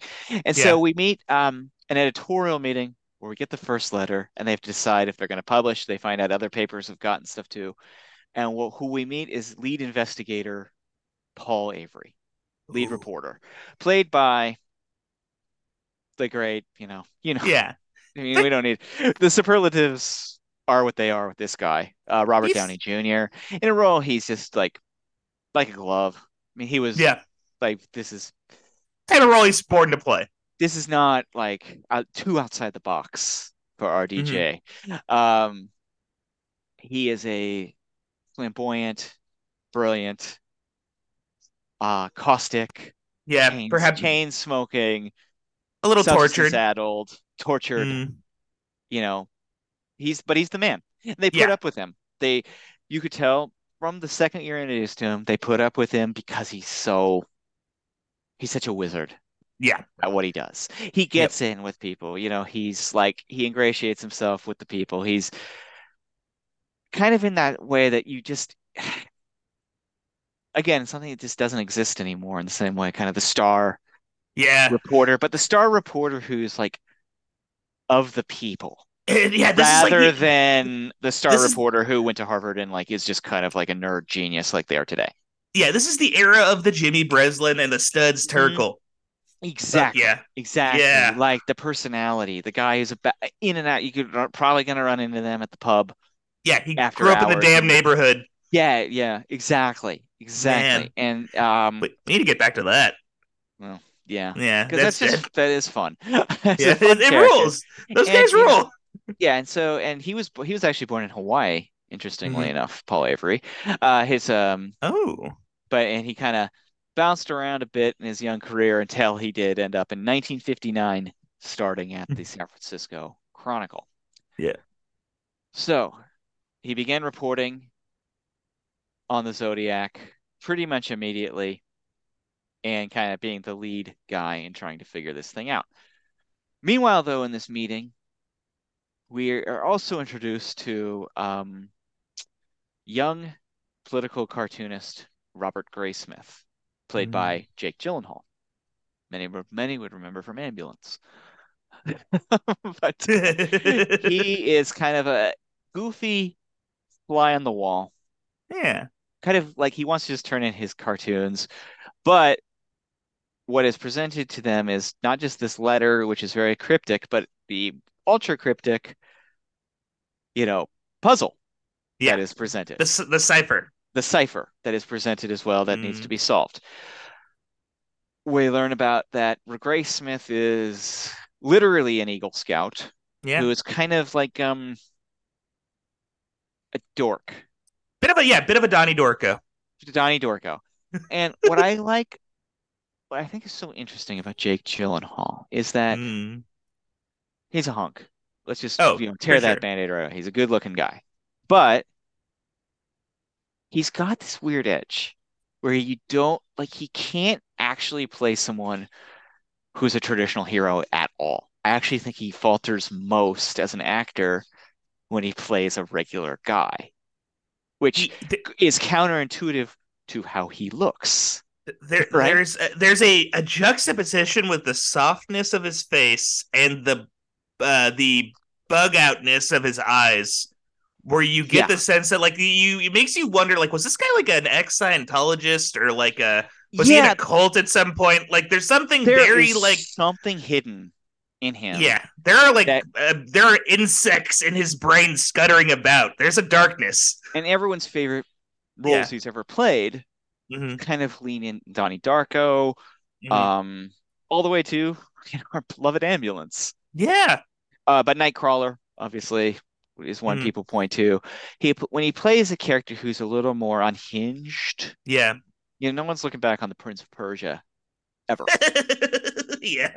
Even him, he's not looking back on it. But I think, and Uh. he, I think he recognizes that, and I think he's tried to cultivate that some Mhm. as his career has progressed. But which makes him as this guy who, you know, as we will talk about, kind of Mhm. goes through this journey. He's actually really well suited to someone who is surface one thing, Yeah. but perhaps in the inside going is a much more unique soul. I'll put it Yeah, well, he could have hundred percent played Holden in Mindhunter. Mhm. Like So, it's very yes, yeah yes, yes, absolutely. And yeah it's interesting because we'll, we're going to talk a bit about kind of the his in particular reaction to David Fincher's style, which was not Mm. positive. But he actually does feel like a David Fincher actor. He Like, is in the same vein that Brad Pitt is. Because I think Brad Pitt's a very similar guy. Mhm. Because Brad Pitt's such a good looking guy. But he's never good at playing like he feels so uncomfortable in Troy. Yeah, for or like. Meet Joe Black or whatever. where Yeah, like, like- yeah, he can't he can't play like the perfect lead. He has to be like Floyd in True Romance or that Yeah. dumb dumb he plays in Burn After Reading. Like that's Yeah. where he feels or Benjamin Button. Yeah, or the transcendent weirdo in Twelve Monkeys. Exactly. Yeah, Yeah, he's he- much more comfortable getting a little funky with it, playing outside playing outsiders who are a little more, you know, like have a little more going on. And it's interesting, like I guess we can't all be George Clooney, in which we're just very comfortable in our skin and can like like yeah, playing the. Per- I was like, yeah, I'll play the perfect man. No big deal. Yeah, good at that, you know. It's like because it's And I- me. I'm perfect. yeah, and I think it's it, they have to. It's it's very interesting. So Yeah. we meet them. We get kind of a feel of the office. We get kind of a feel of their relationships with the office. Fincher does this great opening sequence in which we see the office. We Good. get the um, geography and the layout of the office, so we know where everybody's going to be, where where Robert Downey's desk is, where Graysmith's desk is, where is the secretaries, where is the mailroom, all these things that are going to come up later. So when we get through them, when people are walking through constantly doing stuff, we know kind of the layout, Yeah. we know who's who, we know who's in charge. But these the premier cinematic cartographer. Yeah, the the um the layout is really well done. So that gives Mhm. us a massive jump cut to Lake Berryessa, which is in uh, picturesque Napa County. Mhm. And you get to perhaps the most harrowing sequence Yeah, in this movie. And he does it early in this movie, which is like I thought I was gonna lose Jen the other night, to be perfectly honest. yeah. scene. Um, It's this rough. couple, Law student Bryan Hartnell and his girlfriend Cecelia Shepard are having a picnic. They're joking around, you know. We and and they show some behind the scenes footage, and they show Fincher really, really satisfied with these two actors Mhm. because what they are able to do in like two minutes of screen time, we know exactly who they are. We kind of find them endearing. yeah, We know them enough. Yeah. So that what follows is gut wrenching. Mhm. And the way he shoots it, those wide lenses, the Zodiac in the distance just strolling towards them in broad daylight. Like all these elements that are put together to make this so terrifying. Yeah. Well, and it, one of the yeah. reasons I think that they do this in these sequences is to get you as a viewer to feel extraordinary empathy. That it isn't Yeah. just like um a movie killing.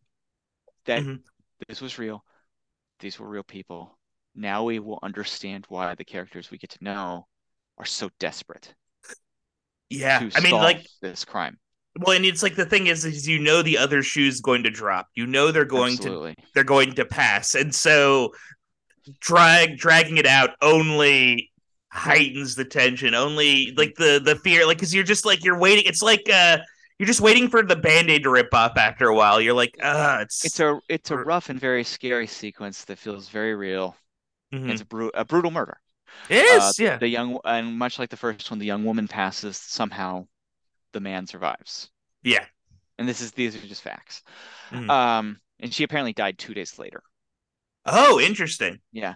Um, interesting things to note here. So, um, with this sequence, their attention to detail in this movie, as we've kind of brought up, is um, second to none Mhm. for almost any movie.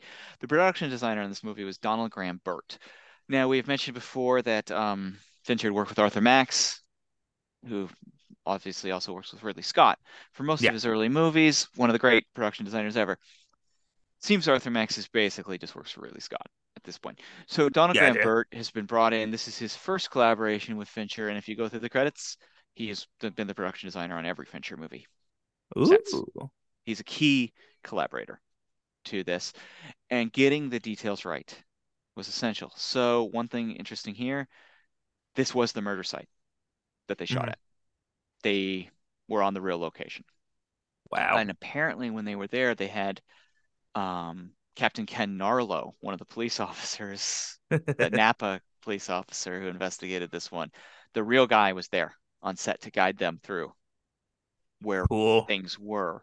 Interesting. And apparently, he was watching Fincher, and Fincher got very quiet and wandered around this kind of beach side. Mhm. Oh, and they brought in that tree Oh, that wasn't there anymore. They brought it in. they made it They bring me a flew it tree. in, flew it in Wait. a helicopter. Seriously. okay, I, I love it. I love it. Yeah, That's insane. replanted it. They found one in like the redwoods and brought it over or something. Yeah. I feel like that's like illegal somehow. I don't know. That's incredible. Well, they replanted it, you know. yeah, They every day. flew it in, but yeah, so like the details, because that tree is like, but when you watch it and he emerges from behind that tree, you're like, I can't imagine this any other way. No, you need you need the tree. The tree Yeah. is, and it's and it's like ah, it's so crazy. They didn't make a tree. They br- they brought in a real tree. So what's fascinating though is apparently Fincher's like looking around, looking around, looking around, and they had Mhm. set it all up, and he stands up and he goes, based on everything I read, the murder actually took place over here. And he explained why, and Narlow goes, Jesus Christ, he's right. Oh my god, So another reason why they kind of thought they were going to solve this case. Like, and it's like going in to filming this movie, being like, maybe I'm a Graysmith. Maybe I can do know. this. because this movie is kind of all about how easily it is to become Graysmith. With a so- little intuition and a little brains, you could go down that road. I mean, and like think about how prescient it is to all the people like the conspiracy theorists that have emerged out there who are like getting like press and that kind of thing. Uh, Everyone thinks they can do it. It's interesting. yeah, it's such a like yeah. You get lost in the sauce. Like I, it's yeah, it's so crazy. I didn't realize that other layer. That's such a such a- fascinating it's- layer. It's such a startling um startling sequence though so we again go back more letters arrive Mhm. and we're seeing the chronicle paul avery makes fun of robert graysmith but can Right. tell robert graysmith's like interesting like Mhm. avery like any good reporter has a real nose for like an interesting guy Yeah, who might be able to give him something that there's a weird helpful yeah. to- There's a weird edge to helpful him. to him. So they start like chatting and hanging out and shooting the breeze and just kind of like, what do you think on this? Also, simultaneous that kind of a great touch is some couple who like puzzles Mm-hmm. solve the cipher. Ooh. Oh yeah, there was like that little like the like the teachers in Salinas or whatever. Yeah, they solved the cipher based on going to the library, and that gives Graysmith like I'm gonna go to the library and check out all of these books on code, military codes and cipher, and plants the idea like, oh, he must have been military because he knows how to do codes. Yeah. All of these things are start popping up. I do love that scene in that movie because it's like I feel like no other every other director would be like, nah, this is like uh, you know, these characters don't factor into the movie in any capacity.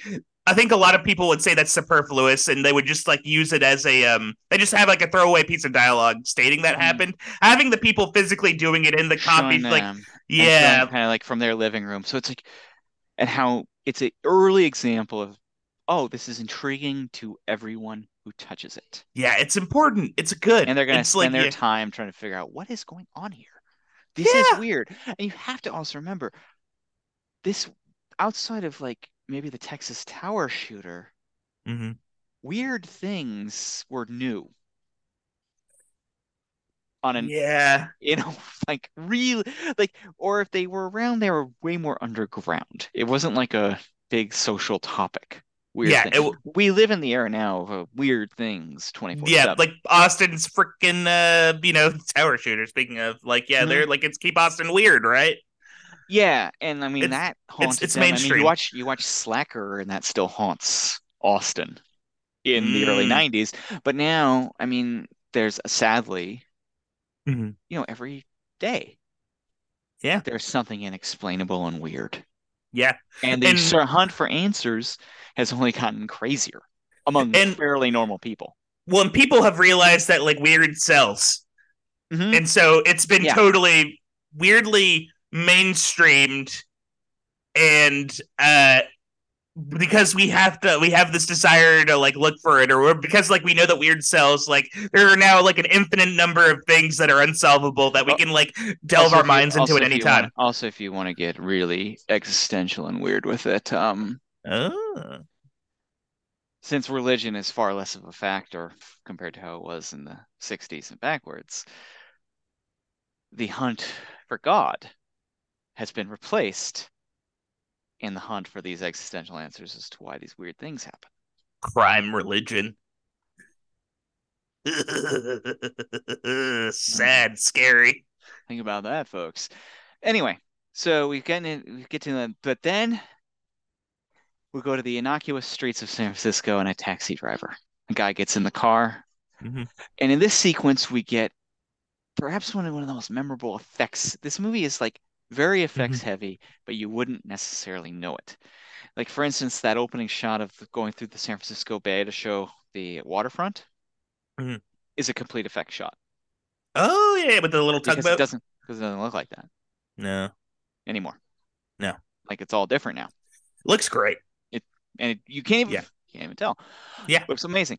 So same with this sequence. Fincher does this above this God's eye view of the taxi cab as Yeah. it's going down the streets.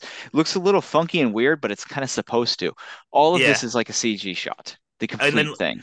When while that's happening too, there's like radio playing in the back. Oh, Uh-huh. I love it. It's and, And it's very like um that, that great- shot.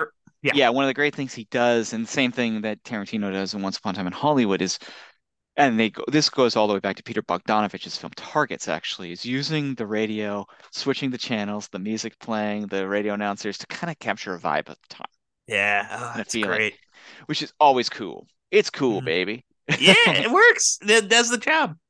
And so the um the cab pulls up and like, where did you want to stop? The passenger in the back seat pulls out a gun and shoots the cab driver in the back of the head. This um tune from the band, oh shit. Um sorry, sorry folks. Give me give me one moment to look up the band. Uh, uh Vanilla Fudge. Oh, the the guys who do you keep me hanging on? You keep me hanging And- on. So it's um yes, Vanilla Fudge, and there it's Bang Bang, and I love the interesting connotations here because Bang Bang was used in Kill Bill. Bang Bang shot you down. Bang Bang. Hmm. But also Vanilla Fudge has a very similar song in Once Upon a Time in Hollywood, where the Mansons enter Rick Dalton's house at the end of it, and that's the mm-hmm. soundtrack to that final sequence.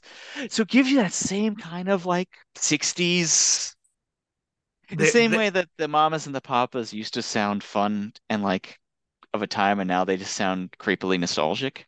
Whenever yeah. you hear them like that, they, they sound it sounds winsome or like it sounds like uh, melancholy. There's like a yeah. melancholy to them. Yeah, California Dreaming like sounds like a sad loss rather yeah. than a like, hey, we're all in California Dreaming, baby. You yeah. I, yeah, I, yeah, and then and I feel like Vanilla Fudge similarly, like there's like a um there's like a depth to their music where like they it's it feels like there's more going on in the background than uh yeah it's, yeah. it's it's kind of scary in the same way that um hurdy-gurdy man is. donovan's hurdy-gurdy man is. Ooh. and so that goes to that and David just has this like calm pull-out shot of the cab and the killer kind of getting out wiping things down then running off. Mm-hmm. so all this is huge credit to the cinematographer of the film harris savides Harris Savides, of course, late great Harris Savides worked with David Fincher on the game, did mm-hmm. a bunch of commercial work. Fincher is quoted as saying, if he, you know, at the time when Savides was with us, he um, Fincher basically say, yeah, he's one of the most in-demand cinematographers, but if he's available, he's who I'm going with. Yeah, he's my dude. Uh, this film was one of the initial films shot on the super high-end digital camera the camera used on this movie was a Thomson Viper, which was mm-hmm. also used um, on Collateral and Miami Vice, which I put those three as kind of the three key. Obviously, they did it on Star Wars and a few of the big budget ones, but I think right. the kind of auteur, artier driven movies, they mm-hmm. were the three of the huge initial ones to say, "Hey, this is doable." Yeah, you can make. Camera. Yeah, digital can be a um, and, a, a an aesthetic that works and they also present it too they're not attempting film mm-hmm. in any of these they are attempting to utilize digital for what it does best mm-hmm. now in this movie they did use film for any slow motion shot they weren't there technologically yet to get what they needed for the low light slow motion that they get and those are both in the murder scenes oh. is where those are done but harris Savides' work in this film is both an elegant throwback to kind of the Gordon Willis, All the President's Men, Parallax View style look, mm. and an ultra like it also it's one of the few movies ultra high modern look. Too. Yeah, but look still looks like a movie. It doesn't look like a video game. It doesn't look like a cartoon. No, it's like still looks like a movie, but it's a modern movie. It's with all the cool new shit. Yeah, it, shows the potential for modern film. Like we don't have to just be like you know, uh, films. A mature cinema didn't just exist in the past. We can make it. We can move forward in our own way, which is incredible. Yeah, which I think, you know, whatever.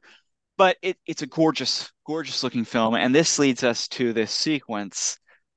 The investigation starts with the San Francisco PD, and we are introduced to our third main character Detective Ooh. Inspector, pardon me, Inspector David Toschi, played mm. by Mark Ruffalo, and his partner, who doesn't get top billing, he's not on the poster, but I would argue is the fourth lead of yes. the movie. Inspector Bill Armstrong, who we mentioned, provided many of the notes, who's played by Anthony Edwards, Goose. Oh, yeah, Goose. Oh, and he brings that Goose energy. He's he so like he's he just such a. I think Anthony Edwards might be the premier normal guy in cinema. And David Fincher even like said, he's like, what is the key thing we know about Bill Armstrong? He's decent. Who's yeah. the most decent guy we know? Anthony Edwards. That's who, you know, that was kind it, of how he deducted. It tracks. Also, yeah, tracks. very telling that, like, yeah, he's kind of like the heart of the movie, and then he pieces out at a certain I, point. Because he's the only one who knows when it's time to call it a day. Yeah. And that's a very, very important. That scene is hugely important when he quits. Mm. So they arrive on the scene. Uh, David Toschi, Ruffalo, you know, you can tell from the jump he's got these like bow ties. He's got the Columbo jacket. He's got the big yeah. hair. He's got like a, he's carrying around animal crackers. That's kind of what he snacks on as he's like investigating things and he's deducing things. He's larger than life. So what's fascinating about this sequence when they first start the taxi camp, looking around, trying to figure it all out, so the entire movie, one of the big goals, and we mentioned it in the Lake Berryessa murder sequence, they want to shoot as close to where things took place as they could. Mm-hmm. They're as close to life. This street apparently is one of the richest streets in the heart of San Francisco. Ooh. And the neighbors did not want a David Fincher film crew taking oh, up no. their making noise and taking up their streets. And they have the power to say no. Mm. So this entire sequence is CG. Shot wow. in a parking lot in like Lancaster, California. Crazy. And it's seamless. Mm-hmm. So they shot all tell. the plates. They shot all the plates on that scene. Did the CG to turn it into a 1960s version of it. And then if you watch the behind the scenes, there literally as Mark Ruffalo is walking, there's a green screen on a dolly track moving behind him. That's incredible. I love that like he's Absolutely doing incredible. like yeah, like stuff that like people only do for like Avatar. I he know. is doing that rules. I love that. I know. And to get it right and to make it yeah. seamless to work within the within that structure and you don't even notice. Not at all. Watching the film, it doesn't stick out. There's maybe one shot. It's a big wide shot where Ruffalo kind of walks in the middle of the road and kind of like looks up and down the street. Yeah, it's to get CG, there. If you know it's CG, then you could kind of call it out. But if you didn't know that, if I ruined things for you, I'm sorry. Mm. but sorry. Do that. So the investigation is on. We've got all of our characters. And what we find out is that, holy crap, this Berryessa murder, this Vallejo murder, and this mm-hmm. taxi cab murder, this guy is writing the Chronicle and stating he's responsible for all of them across different counties, different jurisdictions, which means we've got a massive library of characters. Yes. to meet and greet who are all part of this investigation, who all, though, are so well cast mm-hmm. and so quickly defined that you kind of like and care about every single one of them. Mm-hmm. So, in addition to our th- to our four leads, we are we meet. Um, let's start with Sergeant Jack Mulanax of Vallejo, played by the great Elias Koteas, who we met on Shooter last mm-hmm. week or two weeks yeah. ago, whenever that was. oh yeah, he played such a um, what, such an evil heavy in that film, and it's nice seeing him. It's nice seeing Elias Koteas play like a, a, a, he has such range. He's like I one think, of the I, best character actors. Range, and I mean, I love him. I mean, my favorite is, of course, Thin Red Line. Yeah, I was thinking that too. Like, yeah, he but plays, I mean, like, or he plays like the nicest school teacher. but he's like a total creepo in David Cronenberg's Crash. Yeah, yeah, I mean, so he, yeah, he's he has it of, all. One of the very best character actors around. He's kind of one of the older guys. Yeah, a little more grizzled. Of, he's got a little seen it all kind of thing. But the thing about what unites every single one of there is no like um Paul Reiser in Aliens type character who's got their own kind of like selfish mm-hmm. desires. They all want to solve the case. It's all they yeah. want. Yeah. and it's fantastic because of that. We also meet out of the Napa captain is Captain Ken Narlow, played by Academy Academy Hall of Famer and our beloved Donal Logue. Like Mr. Steve himself. Fantastic in the picture. Yes. Um, oh, Mulanax's partner, the younger guy, is Detective George Bawart, who's played by James LeGros, who's a, like oh. really a fun character actor. Yeah. Um, great cast this movie. Uh, uh, captain of the San Francisco cops, Captain Marty Lee, is Dermot Mulroney. So good. He's another so great. Good. Every time you see him, like the heavy, but he never comes down on them. Give me your badge and gun. Like he's like, I want to solve this too. See, like, that's the thing I love about um uh David Fincher is he's able to make movies feel cinematic, even though he eschews all the classic cinematic tropes. He never mm-hmm. indulges in that. Just in this so movie, many great moves mm-hmm. with music, editing, effects. Yeah. Like when you have the zodiac letters being read by the different characters in voiceover, while the letters are like literally transposed on screen in the background as they're walking through offices. Uh, like the ah. way he he compresses and establishes time yeah, it's just phenomenal, and how much these guys are going through it. I should note um, the the head of like the Justice Department, Mel Nicolai, is played by Zach Grenier, who was the boss oh, yeah. Fight Club. Mm-hmm. Who Edward Norton beats the shit out of himself in front of. Yeah, he has uh, some good lines. Also, really, really fun is um, the Sherwood Morrill, the handwriting expert, played by Philip ba- the great Philip Baker Hall. I love and like yeah, it's like number two guy Terry Pascoe, who's played by John Ennis from Mr. Show. Yeah, owns the Yard Theater. Uh, but uh, like he's like he's it's so funny. Uh, I love the Sherwood character because this movie is a great you know great at like you know pulling the rug from under you because that character he comes in and he has such an air of um, importance and he seems like the father figure that knows that can't he seems infallible to a certain degree they mm. reveal they're like, oh, he's a drunk. He, you can't yeah. trust him at all. He's like, and you're like, what? Oh no! But by that point, Graysmith's like in bed with, like practically in bed with him. Like, we need this guy. like, it's just like, eh, and it goes back to what Fischer was saying. One ah. guy's saying one thing, one guy's saying another thing, mm-hmm. and then also part of somehow part of the investigation team, a peripheral member, is attorney Melvin Belli. Oh, read about this guy? Not at all. I'm Absolutely so fascinating character. So yeah, played by Brian Cox. Brian played by Brian Cox. Apparently, they tried to get Gary Oldman Ooh. to play him, but they couldn't get the appliances right, and they needed somebody heftier, basically. And Brian Cox like walks in, and is like, "Okay, you're him." Like you yeah. know, you're, you know. he's so he's so good in that. By the way, so he is known as the king of the torts. His celebrity clients included Zsa Zsa Gabor, Errol Flynn, Chuck Berry, Muhammad Ali, the Rolling Stones, Jim and Tammy Faye Bakker, Tony Curtis, Mae West, and perhaps most importantly, he was Jack Ruby's lawyer after Jack Weird. Ruby assassinated Lee Harvey Oswald. Why do that? Weird. Weird. So another guy, like a celebrity lawyer. Like, a, a, guy like, you could make a movie about.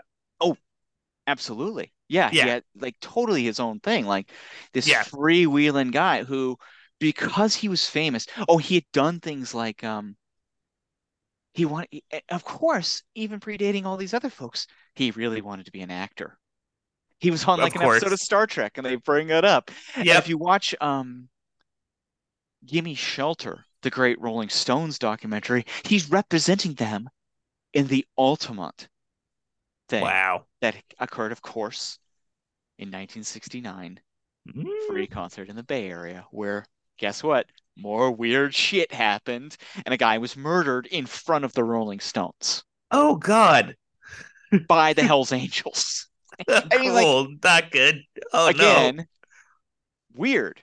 Very weird, weird, times. And if yeah. you think, folks, that we are living in the weirdest of times, it just seems like it's just a continued set of weird times that started yeah.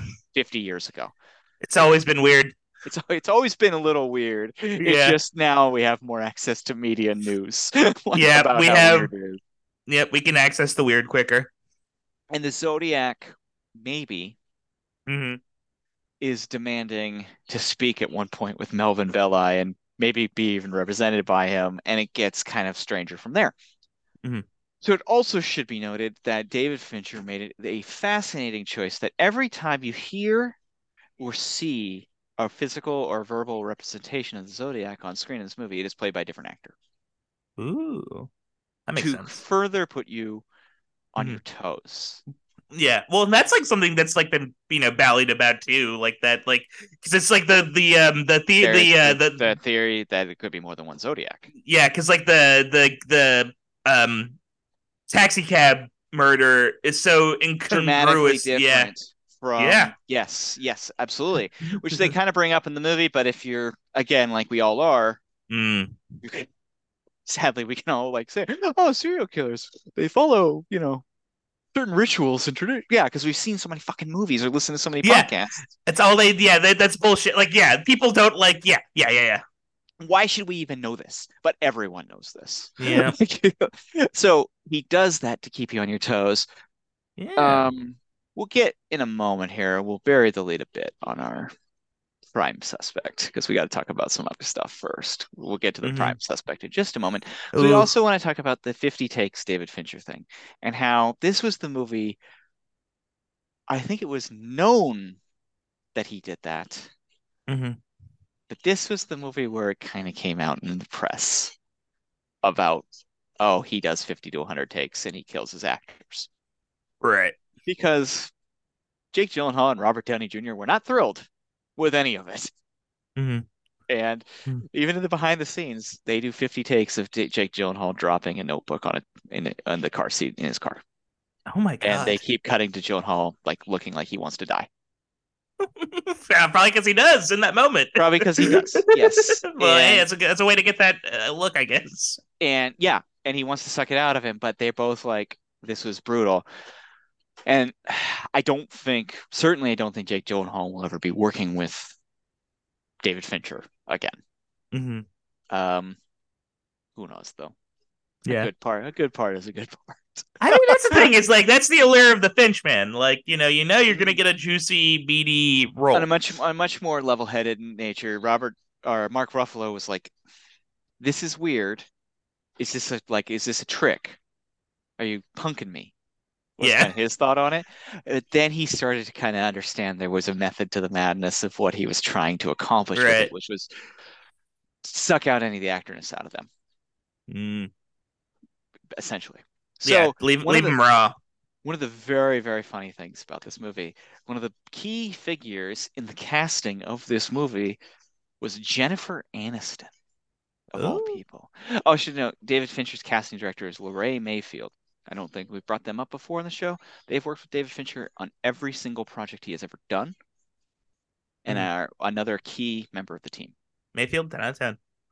Um, he was having dinner with Jennifer Aniston, and he mm-hmm. simply asked, "Who are some actors you've liked working with? Who mm-hmm. have you been really impressed with?"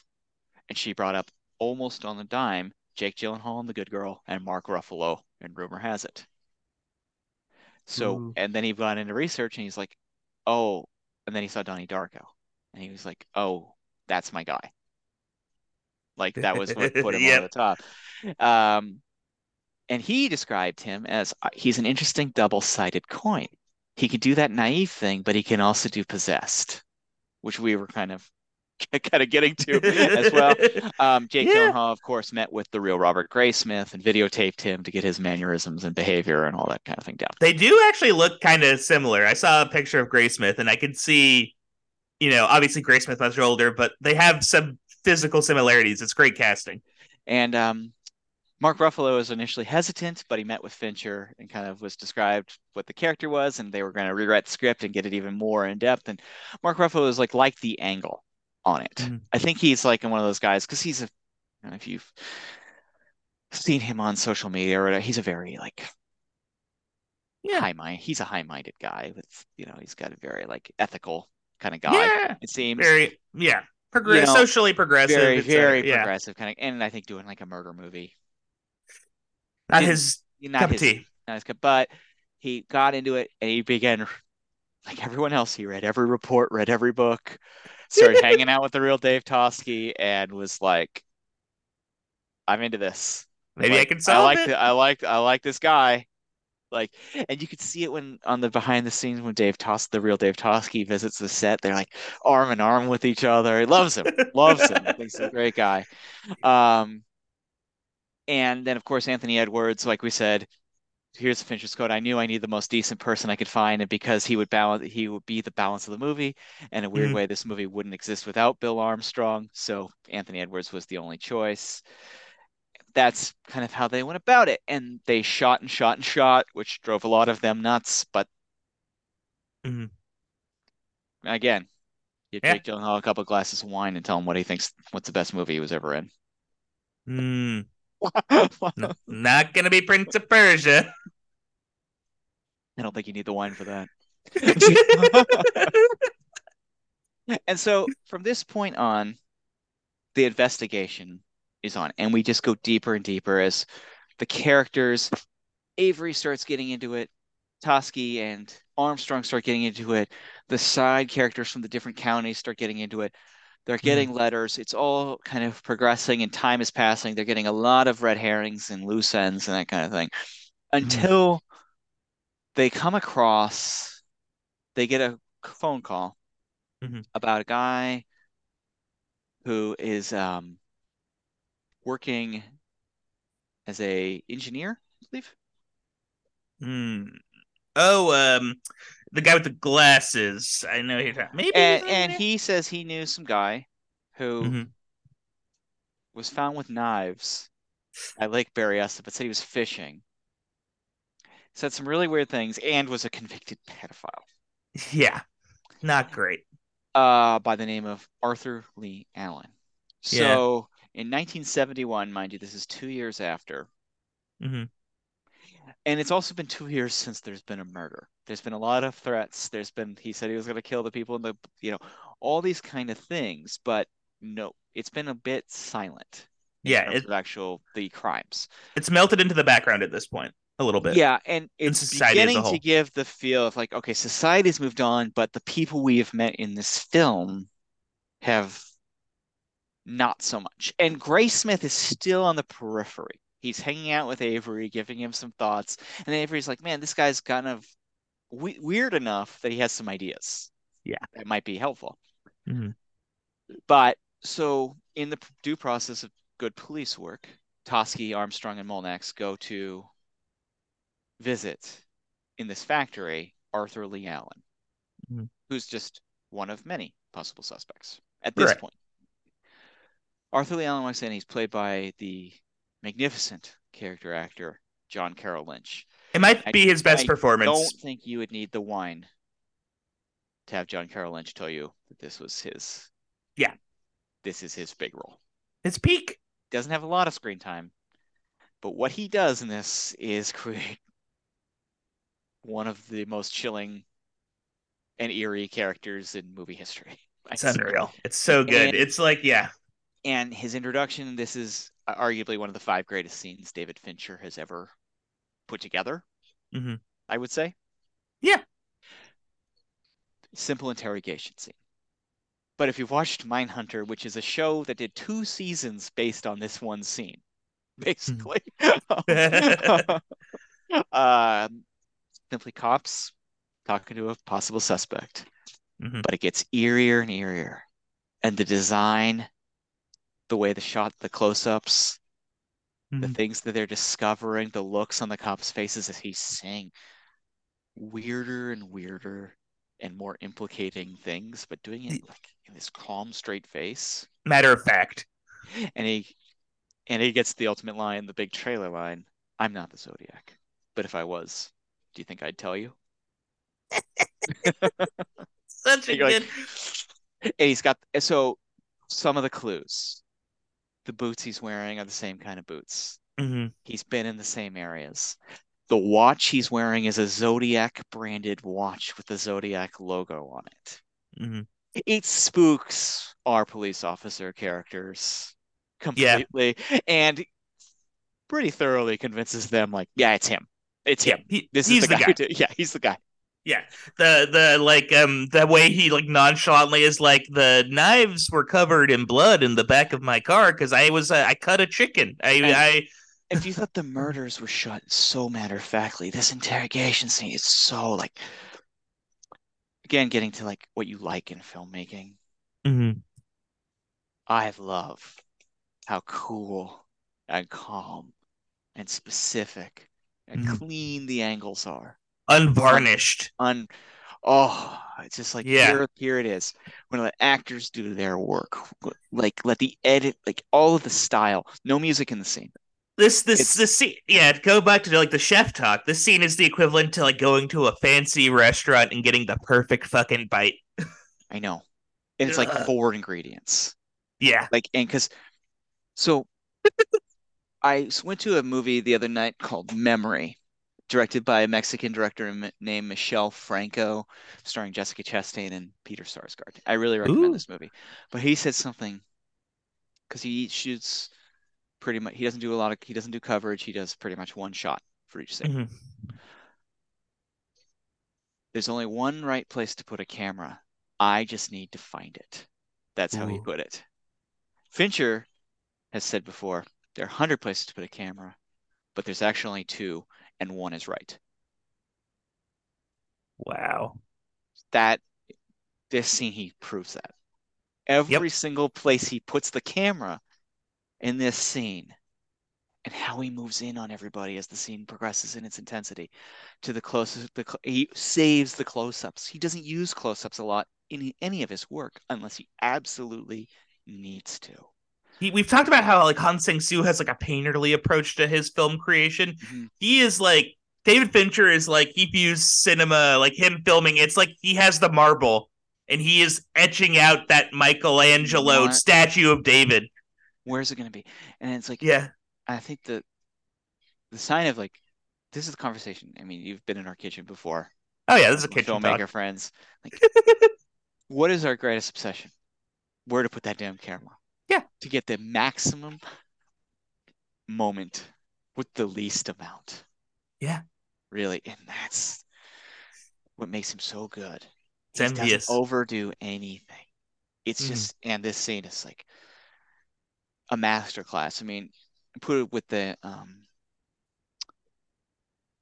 it's at the same level as those two scenes in Inglourious Basterds, the opening sequence in Inglourious Basterds where uh, Christoph Waltz goes to talk to the French farmer and the people are under the floorboards beneath them, mm-hmm. and then the um, card game scene with yeah. Michael Fassbender. Like that's movie making to me. It is not mm-hmm. some fancy ass shit. It's how do you like glue glue the audience in the best and act frankly most simplistic way possible. like, mm-hmm. you like there's no fireworks. The fireworks is in the story. Fireworks is how you're presenting in visual storytelling. Mm-hmm. It's best possible way. And it's just oh, it's phenomenal. It's just you could watch it on a loop. Yeah. It's so good. Forever. And you're haunted you're haunted. Yeah. And it, it goes down to the performances too. All four actors are like firing on all cylinders. You got four of the best actors in the world. Mm-hmm. Best of the best. Toe to toe being shot perfectly in a controlled environment. Like it's just, yeah, it's everything you want. And it's like, okay, now we've got this new thing. As an audience, we're like, oh, I'm not going to forget this guy. They're presenting this guy like this for a reason. Yeah, it's it's just like the shiniest puzzle piece. Like this is like the mm-hmm. like this is like a part of the movie that will linger in your brain as the movie continues. So then they go to the handwriting expert. They start doing all the testing and they realize, like, wait a second, like some things aren't adding up. He's not perfect. Mm. And Dermot Mulroney tells Mark Ruffalo, like, I'm sorry. Like, I can't go forward. I can't get it. Cannot. We can't. No judge will buy this. We can't do mm. it. And they let it go. And then, so after that scene in the theatrical version, there's just a title card that says four years later. Mm-hmm. In the director's cut, though, there's this musical over black musical interlude oh. to show the oh. passage of time, like news clips combined with songs of the times going through yeah. for about two and a half minutes, and then Love we go it. to time. And They didn't think that was like much easier. Put it four years later. I love it though. Mm-hmm. It's the same way that Fincher shows the building being erected to show the passage of time. Man, I well. yeah, another great sequence. Simple, yeah, like simple way of doing it, but it shows yeah. like, how long this is going on because that building probably took what three or four years to put together. Titanic change, yeah, like it's a huge, yeah, that's like a huge. Um... San, San Francisco is changing, the yeah. world is changing, but for our characters involved in this piece, mm-hmm. times are not. So we cut to four years later. Oh, we should also note here the music of the picture. This is good music, that musical interlude. David Shire did the score to the movie. Now, David Shire is kind of like, by this point, was actually not hugely in style. Yeah. But the reason Fincher went to him was in the 70s, he did a ton mm-hmm. of movie scores. Um, looking over it, he the big one to take into account, he did all the President's Men. He did The Conversation, which is another movie mm-hmm. I would put in that group. Conversation Bay Area movie too. Yeah. Also yeah. taking a Pelham one two three. Yeah. So really groovy kind of 70s scores that weren't as, you know, kind of gone a little mm-hmm. bit out of style, but fits the mold in this movie perfectly. So he was it's so into yeah. it. And it, like the score portion's great. But also he was very, very adamant about like needle drops in this movie mm-hmm. and a lot of them to kind of capture the time and the feeling, but utilizing needle drops that are a little less um, obvious ones. Yeah. It's not like yeah, we're not gonna get like a Mamas and Papas needle drop for It's example. a little different, and I think like, but Yeah. it's but it is interesting. So like, I mean, uh, the ones to get to me, I love the opening one, um, the Easy Yeah. to Be Hard Three Dog Night that opens the movie. Mhm. The uh, title credit sequence set to Santana's Soul Sacrifice, which I really think captures kind of Santana's also a Bay Area musician Yeah. of the time period. As we mentioned, the Vanilla Fudge, and then he goes into a lot of cool like soul stuff. Isaac Hayes, Marvin Gaye, Sly and the Family Stone Oh kind of yeah. comes up. Um, kind of just showing the progression time, but obviously the key one is the key tune in this entire thing is Donovan's song Hurdy Gurdy Man, which um who knows in 1968 hmm when Donovan wrote this song. So Peak Donovan. um when he wrote it, he was in India with the Beatles studying Oh. transcendental meditation. And it does have that kind of um you know, they were all kind of George Harrison got into that in Beatles songs too, kind of that Indian sound. Yeah. Uh, sure. they were they were really like deeply influenced by that. Um, I don't think, and you know, combined with um, kind of a psychedelic. hmm You know, it's that combination of um, East Indian traditional Yeah. culture and sound with acid. You know, A lot of like it, it is. yeah, A ton of- yeah. you know, a ton of acid. Yeah. Dr- yeah. Drugs and uh, Eastern philosophy. Yes. And um, but it has a weird mood and tone mm-hmm. that David Fincher utilizes here to make it feel like one of the more sinister songs ever written. Yeah. It feels like don't like was ever the intention of it, but Yeah, it comes. The hurdy gurdy man comes up as like an evil, almost Stephen King esque figure. It's very, Yes. uh, and it's very It's- overwhelming. Oh, it feels like one of those how they use in ch- thrillers a lot, like the nursery rhymes or the slowed down children's songs. Like yeah, like Candyman stuff. Yeah, or like the one Freddy's gonna get you, that kind of thing. hmm from Nightmare on Elm Street. It's like a nightmare. It's like um dream. Yeah, It feels like a dream. That it feels like a nightmare. Yeah, and you know, he opens and closes the movie with it, which I think is very Mhm. important too, because it's like it, you have to kind of get that like this is the theme song. Yeah.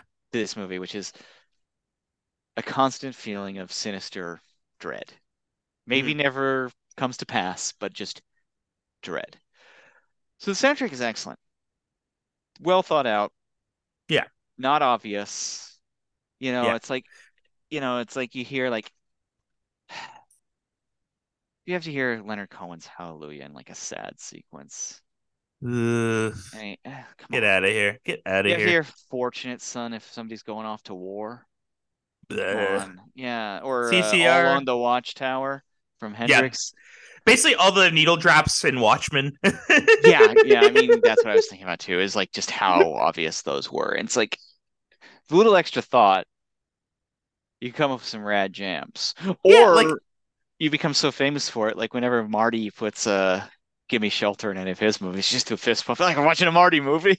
yeah, or you go totally out of the box, like when uh, Everlong is used in Wolf of Wall Street.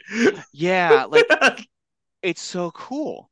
It's Yeah. great. It's it's just terrific. And again, like we were getting to like, the directors that are, in our opinion, kind of a cut above. yeah, These are things that are being thought about nonstop. right. Like how can we challenge with every single element? Yeah, how can we Uh, make this like a higher quality experience? Indeed. Yes, each experience out. So, um, also we should note too, I don't know why this was so scary to me. Arthur Lee Allen is ambidextrous. Yeah i don't know why that's like such a scary touch. but uh, telling he's ambidextrous because his teachers were forcing him to write with his right hand Yeah. when he was left-handed. He's Mm. so um freaky. Yeah, well, it's just like the faces he makes too. He has this great sneer. It's an incredible, and it's used in um, Arthur Lee Allen, uh, John Carroll Lynch, pardon me. Um, you know, he's like the sweetheart of Fargo. yeah, he's the, the Like- goofball in Fargo. Yeah, he's And he has stamps. He's got the he got yeah he got the mallard. He got the five center. he's very he's very similar to uh, Codius in the sense Yeah. that he is one of those guys who has a face that can go good and it can go completely evil. Well, I think all outside of um, that's an interesting thing you bring up. Outside of um Anthony Edwards, everyone in the cast Yeah. have two sides. Yeah, Logue. How- Low, but even the the three leads yeah. go in a big go in different directions. Oh, for sure. Yeah, because Downey's been, you know, we just saw it in Oppenheimer. He can be the Exactly. heavy. We were Yeah. talking about with our impressions of Jake Gyllenhaal, and even Mark Ruffalo can play a darker guy. Oh, for sure. Certainly has many times over. Mm-hmm. Um, so anyway, time has passed, and one thing we should note too is that the killer has sent as well a letter to the Chronicle pointing out Paul Mm. Avery, specifically naming him. And they get these great buttons, I am not Paul Avery. No bueno. and this has put Paul Avery on Paul Avery's packing heat. He's chain Yeah. smoking, he's drinking and doing coke more than ever. This is put That- him on it, uh, a tad on edge. He is not in the happy zone right now. and he's like really doing a poor job at Mhm. work at this point because he's so on edge. He's losing it. Now, the real Paul Avery had passed away by the time they made this. He was the one of the one of the leads that had was not available to give Yeah. them his side of the story. I get the impression that they kind of push that the Zodiac destroyed his life a little bit more than the Zodiac actually destroyed his life. It's a real uh, easy and straight out of Compton situation where, like, because the guy isn't there to defend himself, they can go a little ramshod with his history compared to the people that are still alive. I'm not sure if they make him look bad. No, they don't make him. but they make him look like we said at that tagline, another victim of the Zodiac. Which, Mhm. if you look at it, actually Paul Avery, who after this went on to work the Patty Hearst kidnapping, Yeah, he seemed fine. and he wrote a book about it. I looked Yeah. it up. I tried to get it. It's way out of print. It's way expensive. I wanted Paul Avery's book though. Interesting. How is that out of print? I don't know. I don't know how these things happen. There's so many of these good ones. Like, why is um the Scorsese family cookbook out of print, written by Catherine Scorsese? I want that. That's- yeah, I want want that on that. my bookshelf. I want, yeah.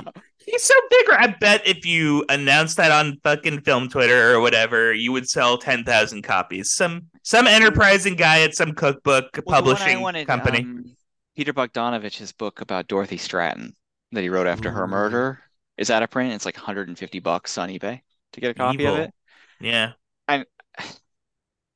Why do I want it? I don't know. Why do I want to? I don't know. Because I'm interested. Yeah. I'm interested. But his other Yeah. books, his other books are out of print too, and a lot of them are. And you're like, why are Peter Bogdanovich's books out of print? yeah. There's a hey, there's a market to be like some enterprising listener looking for all these out of print books. Figure out a way to print them. Yeah. I don't know. I don't know how to That'd do it. cool. So Yeah. that's going on. Simultaneous to that, the case's notoriety has weighed on Toschi, who has to sit through the San Francisco premiere of Mhm. 1971's Dirty Harry. Yeah. Which is the story of a San Francisco detective obsessed with bringing down a crazed serial killer calling themselves Scorpio. You can kind of put Yeah. that, you can kind of put that together Bet the blocks. Yep. that they talk with Toschi about it, and Toschi was also a superstar detective because in in the 67, 68 range, when they were Mm. preparing the film Bullitt for release, Steve McQueen visited San Francisco where they shot the film, and to do some of his research, shadowed Dave, the real Dave Toschi, Mhm. and a lot of Bullitt's style, in particular the way he wears his gun holster, is a direct riff on David Toschi. So he's known as Super Cop. He's He's larger than literally life. been he's literally been presented as such in two Mhm. massive hits. David, you know, Dirty Harry and Bullitt. Yeah. Um interestingly enough too, I love the sequence where he so he's uncomfortable at the premiere of Dirty Harry. He leaves and goes stand in the lobby. Also at that premiere of Dirty Harry is Robert Graysmith, who goes to the lobby and says something very you're gonna solve it. You're gonna solve this case. Oh like, no. what? And you're like, oh, he's like, he's the biggest outsider of the group. hmm Like the reporter should be the, who is assigned to the Zodiac case should be investigating and Yeah. reporting on the Zodiac case. The cop who is assigned to solve the Zodiac murders should be doing the same. The political cartoonist who has nothing to do with any of it. Why is he there? Yeah. he has decided to be there Mhm. and decided. Now, meanwhile, he's also um, so he started a personal investigation Yes. on it. He's also remarried to Chloe Sevigny, has shown up out of nowhere in this movie. But at first, she's like, "This is kind of a fun date." Yeah, this That is an this guy's interesting like guy. doing this. You remember the Zodiac? I got, I'm, I'm in on it. I'm I- in I on re- this. I really love her like even keeled performance. It's Mhm. so like understated and subdued and like. but like you're also like, Jen was watching it, and she was like, "Yeah, I would leave him too." yeah, uh, totally. Yeah, he's yeah. gone nuts. He's gone nuts. He's a lunatic. He's like yeah, he's getting his kids involved in it. Yeah. It's it's sicko So- shit. He's investigating all over the place. yeah. He's trying to figure it out. Um, he's going down all of these roads. hmm Rabbit holes. He, he he discovers a possible suspect by the name of Rick Marshall. He brings Oh, that evidence to Donal Logue, Narlow, and Narlow, and this gets us. Yeah. I never will forget the way Donal Logue delivers his line. You just named my Mhm. favorite suspect. You're like, what? Could it be this guy? You know, as your audience, Yeah. I don't know if you feel like that, but I'm like, oh, okay. Yeah. I haven't heard about this guy. Maybe this is this guy. Let's Like, go down. Let's go down the let's go Marshall down, Road. This out. Yeah, I like this. Let's take a stroll Like, down Marshall. Lane. They, look at the handwriting. Oh, turns out he worked at a movie theater that played the most dangerous game about hunting man, which is a key. He's which has been quoted in the Zodiac letters, mm-hmm. Frequently. Which leads us to if the interrogation scene is not your favorite scene Oh, this. this Yeah. movie, then your favorite scene is probably This is my number two for sure. it's it is a Hall of Fame scene. Yeah. Um, he goes to visit a man by the name of Bob Vaughn, who was a who worked at a movie theater with Rick Marshall, and thinks kind of, oh, Rick Marshall might be the Zodiac. I'm, you know, Yeah. he's kind of a lead. Bob, Bob Vaughn, played by uh, Charles Fleischer, who's the voice Charles of Fleischer, Roger Rabbit. Rabbit. Yeah. If he's not most famous for being Roger Rabbit, he's probably most famous for this one scene.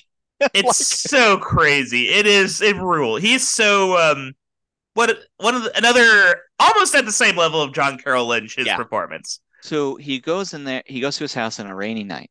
He gets Mhm. invited in. Gets invited Yeah. for tea. It's very, very like Clarice Starling visiting Buffalo, Buffalo Bill at the end of Oh man, Silence the Lambs.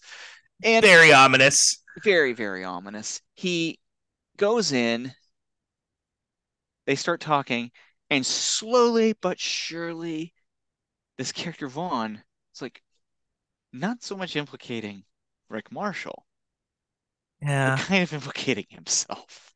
Yep. And then he gets this part where he goes, Oh, I keep everything in the basement.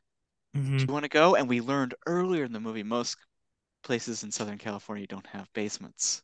Yeah. And Also, Jake Gyllenhaal reminds us of that. He goes, Most houses in Southern California don't have basement. And then they cut to this close up on Fleischer. He goes, Mine does. he goes downstairs. You're like, Also, "Oh, no." You're like, keep him keep him Jake, yeah, keep him mind- there. there was a revelation before that uh, the big thing where like you get clued off I, to I drew all the posters. right? Yes. Yeah. So scary. So you get that Yeah. moment and you're just like, ah and they've infiltrated our minds with this movie so far. Yeah. We are so invest involved in this investigation that And- every little touch and detail that comes out, you're like, oh, Yeah. Well, and also this movie has trained us because at this point we've seen Mm-hmm. multiple sequences where when it's long and drawn out like this, the bad thing's going to happen. The bad thing is inevitable. It's also and so we- us to be on the lookout for any clues that we heard about earlier in the movie. So like handwriting stuff is so on our mind at this Mm-hmm. Yeah. point. and like cipher, like knowing ciphers and boot sizes and all these kind of things are so on our mind. Like, oh, so we're so- all paranoid Graysmiths at this point. We're Oh. we're him. Yeah. he goes down there and it's kind of red herring. It ends, he gets out, he's like, oh, Oh he yeah. and he leaves him down there in the basement. One thing about this sequence to me is that I do think that there is kind of a we needed a scary sequence Yeah. in this movie. In the same vein, there's an earlier sequence in which Ione Skye in an uncredited cameo gets picked up by a possible Zodiac who Oh, threatens to throw her baby out of the car. Hmm and you're like, oh, which was real, but it was like, it's so it's also weird, kind of like you kind of feel the need that they couldn't do just pure investigation Right. They need to have. investigation. They had to have some kind of spooky bits. I, I will say, I think I love the um because I think like one thing that that scene brings that we pitch. haven't had. I wanted okay. more. I wanted 20 more minutes more of red herrings and different roads they could have gone down to really Interesting. underline. There's so many options, and all of them are scary. Yeah, and that it's so easy to be the become the victim, Indeed. especially when you have that mindset and you're thinking in that mode. So after this, though, Graysmith is fully in on Yeah. the, his entire. He's his apartment is turned into Charlie Day's office and That He's brain ruined. So he is fully in it. Yeah, His wife has left him. She's taken the kids. yeah, but he's bringing new stuff to all of the cops we mentioned before. Also, it should be noted by this point, Anthony Edwards, Bill Armstrong has told Mark Ruffalo, "I'm out, done. I'm peace- I'm done. I don't Yeah. can't do this anymore. I'm sorry." I have a wife and kids I want to see every day. Yeah, and but Mark Ruffalo's like, "Why would you ever want to do that?" Yeah, this is so cool. Like, yeah, what are you talking And, about? "Oh, we have to get this done. Time continues to pass. So by 1978, Paul Avery has completely burnt out and he's moved on to Sacramento Bee. Guess who's taken over his desk? Yeah, the wonderfully named Duffy Jennings, played by Adam Goldberg. I loved his little cameo. Deja Vu, and he's great. And he's Yeah. like, "Yeah, if he was so great, he wouldn't be working for Sacramento." I like that. He's such a. I love his character. He's such a prickly asshole. And also, at this time period after the transfer, they get the feeling that Toschi may have written one of the Zodiac letters himself, so he gets demoted. And, he- and what I read is he almost made chief of. He would have been in line for Yeah. chief of police if this Mhm. hadn't happened. But Toschi, they kind of introduce this feeling like the Dirty Harry stuff and the Bullitt stuff, and the fact that he's friendly with San Francisco celebrities yeah, Like, gets in his head a bit. everything kind of went to. Yeah, everything went to his head. so everybody's like life is crumbling. We also learned Graysmith has lost his job. His job now is investigating Zodiac, Oh boy. and he just keeps pushing it until he learns that remember the original murder victim, Darlene Ferrin, Arthur Lee Allen was her neighbor in 1969. And his birthday matches one that Zodiac gave over the phone to Melvin Belli's maid. Holy shit. It's circumstantial, Yep. but whoa. It fits. The shoe Ray fits. Smith starts bringing it around to Toschi. He brings it to Mulanax. He brings it to all of them. And they're all like, we can't help you. Mhm. But if Yep. you felt like doing something, you they give him more stuff. Yeah, they let they kind like, of indulge him. Like they indulge him because he's close and we want Yeah. this too. yeah, they're indulging themselves. And he brings it all there, but the physical evidence doesn't match it. Fingerprints, handwriting samples are not there. So they Hmm. can't bring a case. Cut to 1983. An Ace Hardware store in Vallejo. Man. And Graysmith mentioned earlier, they're like, his wife was like, why are you doing Everyone was like, why are you doing this? He goes, I just want to see him. I just want to know. Mhm. 1983, we get to maybe my third favorite scene in the movie. Silent scene. Graysmith s- strolls into an Ace Hardware. Guess who's working behind the counter mixing paint? Arthur Lee Allen. Yep. And they just do they just stare at each other. Graysmith doesn't say anything, and then Graysmith leaves. And you're like, You're staring into the void, and the void's staring back at you. Indeed. And this is a sequence in which we gotta have to credit Angus Wall, who was David Fincher's editor for multiple pictures. Mhm. Key to the David Fincher style. In this movie, for a movie as dry and dialogue heavy as this is, the editing is razor sharp and keeps Snappy. you keeps you moving along with Yep. the movie. Again, and also sound designer Ren Klyce, who's worked on every David Fincher project. Um, Mhm. again, like we've been saying over and over again, every single aspect of the movie is so finely tuned, so right, and so thought about. Yeah. So we cut to eight years later. Graysmith's book Zodiac is out. Mhm. It's a bestseller. Mhm. In it, um, Graysmith is not doesn't really beat around the bush, and he does believe Arthur Lee Allen, despite the physical evidence, is the Zodiac. Yeah. We cut to Mike Mageau, who's played by Jimmy Simpson. Yeah, briefly, who's who I, who I always like to see. I think he's great. Great um, haunted performance from him, like his brief time on there. Was, of course, he was the guy who survived the first killing on July 4th of 1969. Mm-hmm. He apparently, and according to everyone, he lived a very troubled life after this. Yeah. And that is not the trauma he went through. Mm-hmm. Hard, that would be difficult to get over. Yeah. Clearly. They track him down, take forever. It's um James LeGros, his character, is the one who is with him at the end there. Mm-hmm. And he hands him a bunch of police mugshots and he's like, We know you've done this before, but um do any of these guys, were any of these men the murder? Mm-hmm. One of the pictures is of, you know, you see John Carroll Lynch, it's Arthur Lee Allen. And Mike Mageau immediately goes, That's him. That's the man wow. who shot me. Cut to hurdy gurdy, man. Cut to yep. the postscript. No uh, resolution. And the scariest thing of all, as they were coming to Arthur Lee Allen's house, it seems literally, he dropped dead of a heart attack. And man, the case to this day remains open. And even a few years ago, when they did the Gold State Killer and they the DNA stuff and everything like that, they thought they were there. They're mm-hmm. not. And nope. you're left. Graysmith went on to become a massive true crime writer. Mm-hmm. David Toschi was cleared and retired with honors from the yeah. San Francisco PD. Died a couple years ago, and Paul Avery died in the '90s of emphysema, I believe. Yeah, um, the, you get a scene in, of him in the bar, like yeah, but in his 60s. But he's and we are left with this haunted feeling of, oh, jeez, that sucks. kind of like yeah, uh, it's, it's very scary, yeah. and it's like this eerie feeling of like, despite the fact that inevitably, whoever was the Zodiac killer is dead because mm-hmm. time has just passed and time has just passed and we are going to be stuck with this mystery forever yeah no matter how hard they try no matter how many technological advances there are we're not going to know mm-hmm. for for eh, but the movie does pretty heavily implicate that they think it's arthur lee allen yeah i think they're pretty they seem pretty set on that especially the way he's depicted in this film indeed indeed um, the lack of conclusion leaves you feeling it's amazing. It's yeah. amazing for a movie. It's haunting. It's haunting yeah. is all haunting is sad. All get, haunting is all get out, and mm-hmm.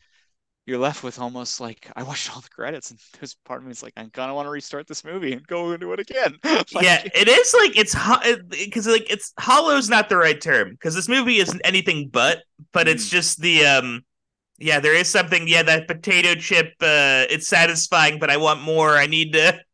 I need to come back to this. I need to rewatch. first movie in Fincher's catalog that doesn't rely on tricks. It doesn't rely on any anti any anti anti a stinker. Yeah, there's it's not like a fully mature. Oh, and it's totally. It's like, and that's why I think people hold it to such mm-hmm. a standard. I mean, yeah. it's it's quite extraordinary how this went. So the movie was released um, in the earlier version was ran three hours and eight minutes long. Right. They were trying to get it out in late 2006 for Academy consideration. Paramount felt though that it was too long. Mm-hmm. Um, contractually, he is one of the few directors who does have final cut, mm-hmm. so he can. He refused to make cuts. They started right. working through it like we said, the big one is the four years later, a few conversations here or there. And he said flat out they're going to be on the DVD, even yeah. to the press when this was coming out. um, they didn't know the marketing in this movie was very difficult. Fincher didn't like the posters. He didn't mm-hmm. like from the director of Seven because he's like they're gonna that's gonna give them the expectations that it's Seven. Yeah, he's right. He's absolutely right. It's a different thing entirely. He figured um, it out. Um, the film was released in theaters March 2nd of um, 2007, which is a very interesting time for a movie of quality. Usually these movies do come out in the fall. Mm-hmm. Um, which kind of goes to show I don't know if they knew what to do with it. Also, weirdly enough, it played the Cannes Film Festival and David Fincher's first in competition appearance in the Cannes Film Festival a few months later after its US release. Hmm. Does also doesn't usually happen. Usually Cannes is a launching point rather than an end point to your theatrical run. Um, kind of gives it like, yeah, it's an interesting thing. It uh, film gross 13.3 million its opening weekend, placing second. Of course, um, what opening? What what what did it open up against that March weekend in 2007? Mm. Naturally, Wild Hogs beat it. No, those dastardly hogs! They've done it again. Um, ended up grossing 33 million in North America, 51 million the rest of the world for a current total of 84 million on a budget of somewhere between 65 to 85 million, which puts it at a financial disappointment. Oof. Um, damn those wild hogs the um here's David Fincher on mm-hmm. the low gross at the North American box office. Even gotcha. with the box office being what it is, I still think there's an audience out there for this movie. Everyone has a different idea about marketing, but my philosophy is that if you market a movie to 16 year old boys and don't deliver Saw or Seven, they're going to both be the most vociferous ones coming out of the screening saying this movie sucks. And you're saying goodbye to an audience that would look that would get eh, that would get it because they're going to look at the ads and say, I don't want to see some slasher movie. Because the movie's for adults. Yeah, this is a definitely like a this is a mom and pop film. This is not a like uh this isn't a mil a mil a film where you get your uh your kicks. You know what I mean? Yeah. It's not going to satisfy not, if you want action, or if you want not, violence. It's not a titillating movie. No, by any means, and they're doing that on purpose because this is real. Yes, exactly. They don't want you to be. I think like I feel like David Fincher is someone who um he is easily he is not um he's not plussed about titillation for these um these certain things like these like in real life things i don't think he's like um i don't think I, I, that's not the that's maybe if that was like what he was the audience he was looking for in the 90s that is no longer the ca- case at this yeah. point yeah um movie has a 90% on rotten mm-hmm. tomatoes uh, clearly his highest that we've had thus far. Um, a quiet, dialogue driven thriller that delivers with scene after scene of gut wrenching anxiety. David Fincher mm-hmm. also spends more time illustrating nuances of his characters and recreating the mood of the 70s than he does on gory details of murder. Mm-hmm. Movie was, yeah, like we said, critical smash. Yeah. Uh, Ebert gave it four stars. I mean, everybody went huge. Um, except for David Thomson, who um, interesting. The guy said, who writes uh, the um, yeah. yeah. who said Zodiac was the worst yet, a terrible disappointment, which in a genius and deserving all-American serial killer nearly gets lost in the meandering treatment of cops and journalists obsessed with the case. Did he see this as like a like journalists are depicted poorly? Was that like his um weird? Everyone else though was over the moon for it, but mm-hmm. despite mm-hmm. the fact it did get overwhelmed, just it should have been in that. I mean, best picture, director, s- screenplay, probably supporting actor for Downey. Like all of those should have been. Oh, for sure. Table. A score, David Shire. I think it's like my. It might be my favorite Fincher score, which is a big thing to say when Social Network and you know. The um, generally speaking, this movie is considered a masterpiece. Yeah. Some almost 20 years later. Uh, Bong Joon Ho has declared it one of the greatest movies ever made. Ooh, you can see that Bong Joon Ho feels very Fincherian. They, they are, I believe, of like mind. oh, think. for sure. Like you watch Parasite, it's like, oh, this has Fincher energy. Yeah, they have that cool, very slick, very composed style. It's knowing the world. Massive movie that again, like Seven, also has become shorthand for the hardcore investigation picture. Yes. Um, if you haven't seen it, clearly Patrick and I recommend it. It's a good one. It's a banger. The case goes on and on and on. You will be obsessed afterwards. Do you want to hear my favorite Zodiac conspiracy? Yes. Before we go. So, the Zodiac killing stopped, or it's almost simultaneous to the beginning of the Unabomber killings and bombings. Ted Kaczynski was a professor in the Bay Area at the exact same time.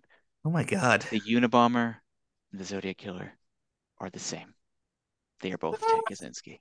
It's, it's, it's been debunked, but it's very, very curious. I mean, it's fun to put that in your pipe and smoke. It's a, One it's la- a very much, yeah. I saw the the Zodiac Unsolved Mysteries episode when I was like seven or eight years old. Mm-hmm. And it gave me nightmares for years to come. Yeah. Because I was like, oh, they're still out there. Oof. And as a little kid, I was like, "That's so scary. That's so scary." It is scary. like... anytime, anytime there's an unsolved super murderer, that's terrifying. It is terrifying. This movie's a masterpiece. Check yep, it out. It's a banger. Yep. Enjoy it. It's my only. It's a wild one. My only critique is that there was a you know a certain um seminal '70s act. Yes, I'm talking about Danny Collins. The fact that they couldn't use "Hey Baby hey, Doll." Baby. Yeah, that's true would have been horrifying to hear that, factual detail that Mr. Fincher missed. Am I right? Yeah. Ne- next week on the show, we, we're continuing in the fact-based world by doing 2013's Olympus Has Fallen. that happened. It's real. It's real. Um, from Antoine Fuqua, which can be rented and is on disc, not currently mm-hmm. on any of the services to, to stream regularly, unfortunately. And then the week after that, 2008's The Curious Case of Benjamin Button. Wow. Yeah. I'm like really excited to get into this one. I think it's going to be another massive one like this week's ep. Yeah. Um, Where do you get that button? It's on Paramount Plus, Showtime, mm-hmm. much like Zodiac currently is. Although, since I hate to tell you, folks, we are recording these episodes in advance in weird yeah. orders. Um, might not be anymore. Brooklyn's Finest certainly is not on Starz anymore. oh man, R.I.P. Oh god, you might have to you might have to rent that. I think, we, we, do. I think we do because yeah. we're we're again we're out of order. Yeah. Um, Benjamin Button's also on Blu-ray and can be rented through the normal services. I don't. I think the Criterion Blu-ray is now out of print, unfortunately, and mm. the Criterion Blu-ray is absolutely stacked with excellent special features about Incredible. kind of all of the amazing technology that went into the effects mm-hmm. on Benjamin Button. We'll get into all the effects. We'll talk about all of that yeah. in a couple weeks to come. Um, if you've solved the Zodiac case, oh, dude, check it, please. Like, please. yeah. any, uh, this is the email we want the most. yeah, yeah. Don't, don't don't go to this. You know, San, the, the, Sacramento Bee. Don't we go want, to the yeah. The, the Academy Academy wants to break this for the public. yeah, that'd be great for the pad. How crass is that? We really need it for the pod. We're like those podcasters at the beginning of Halloween, the new David Gordon Green version. oh god, yeah, we're gonna get blasted by Michael Myers in a gas station bathroom, and and, and it'll be just. And it'll be just like it was. Yeah.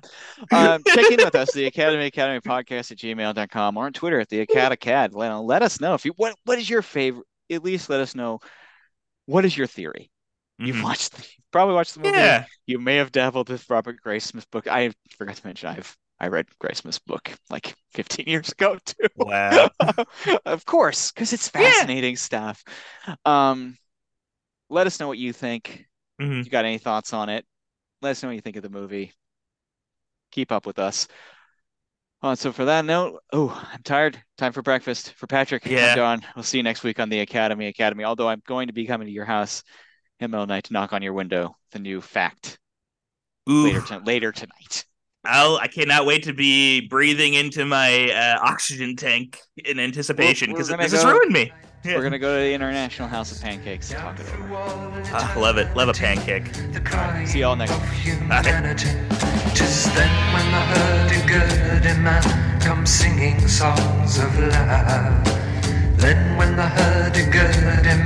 come singing songs of love.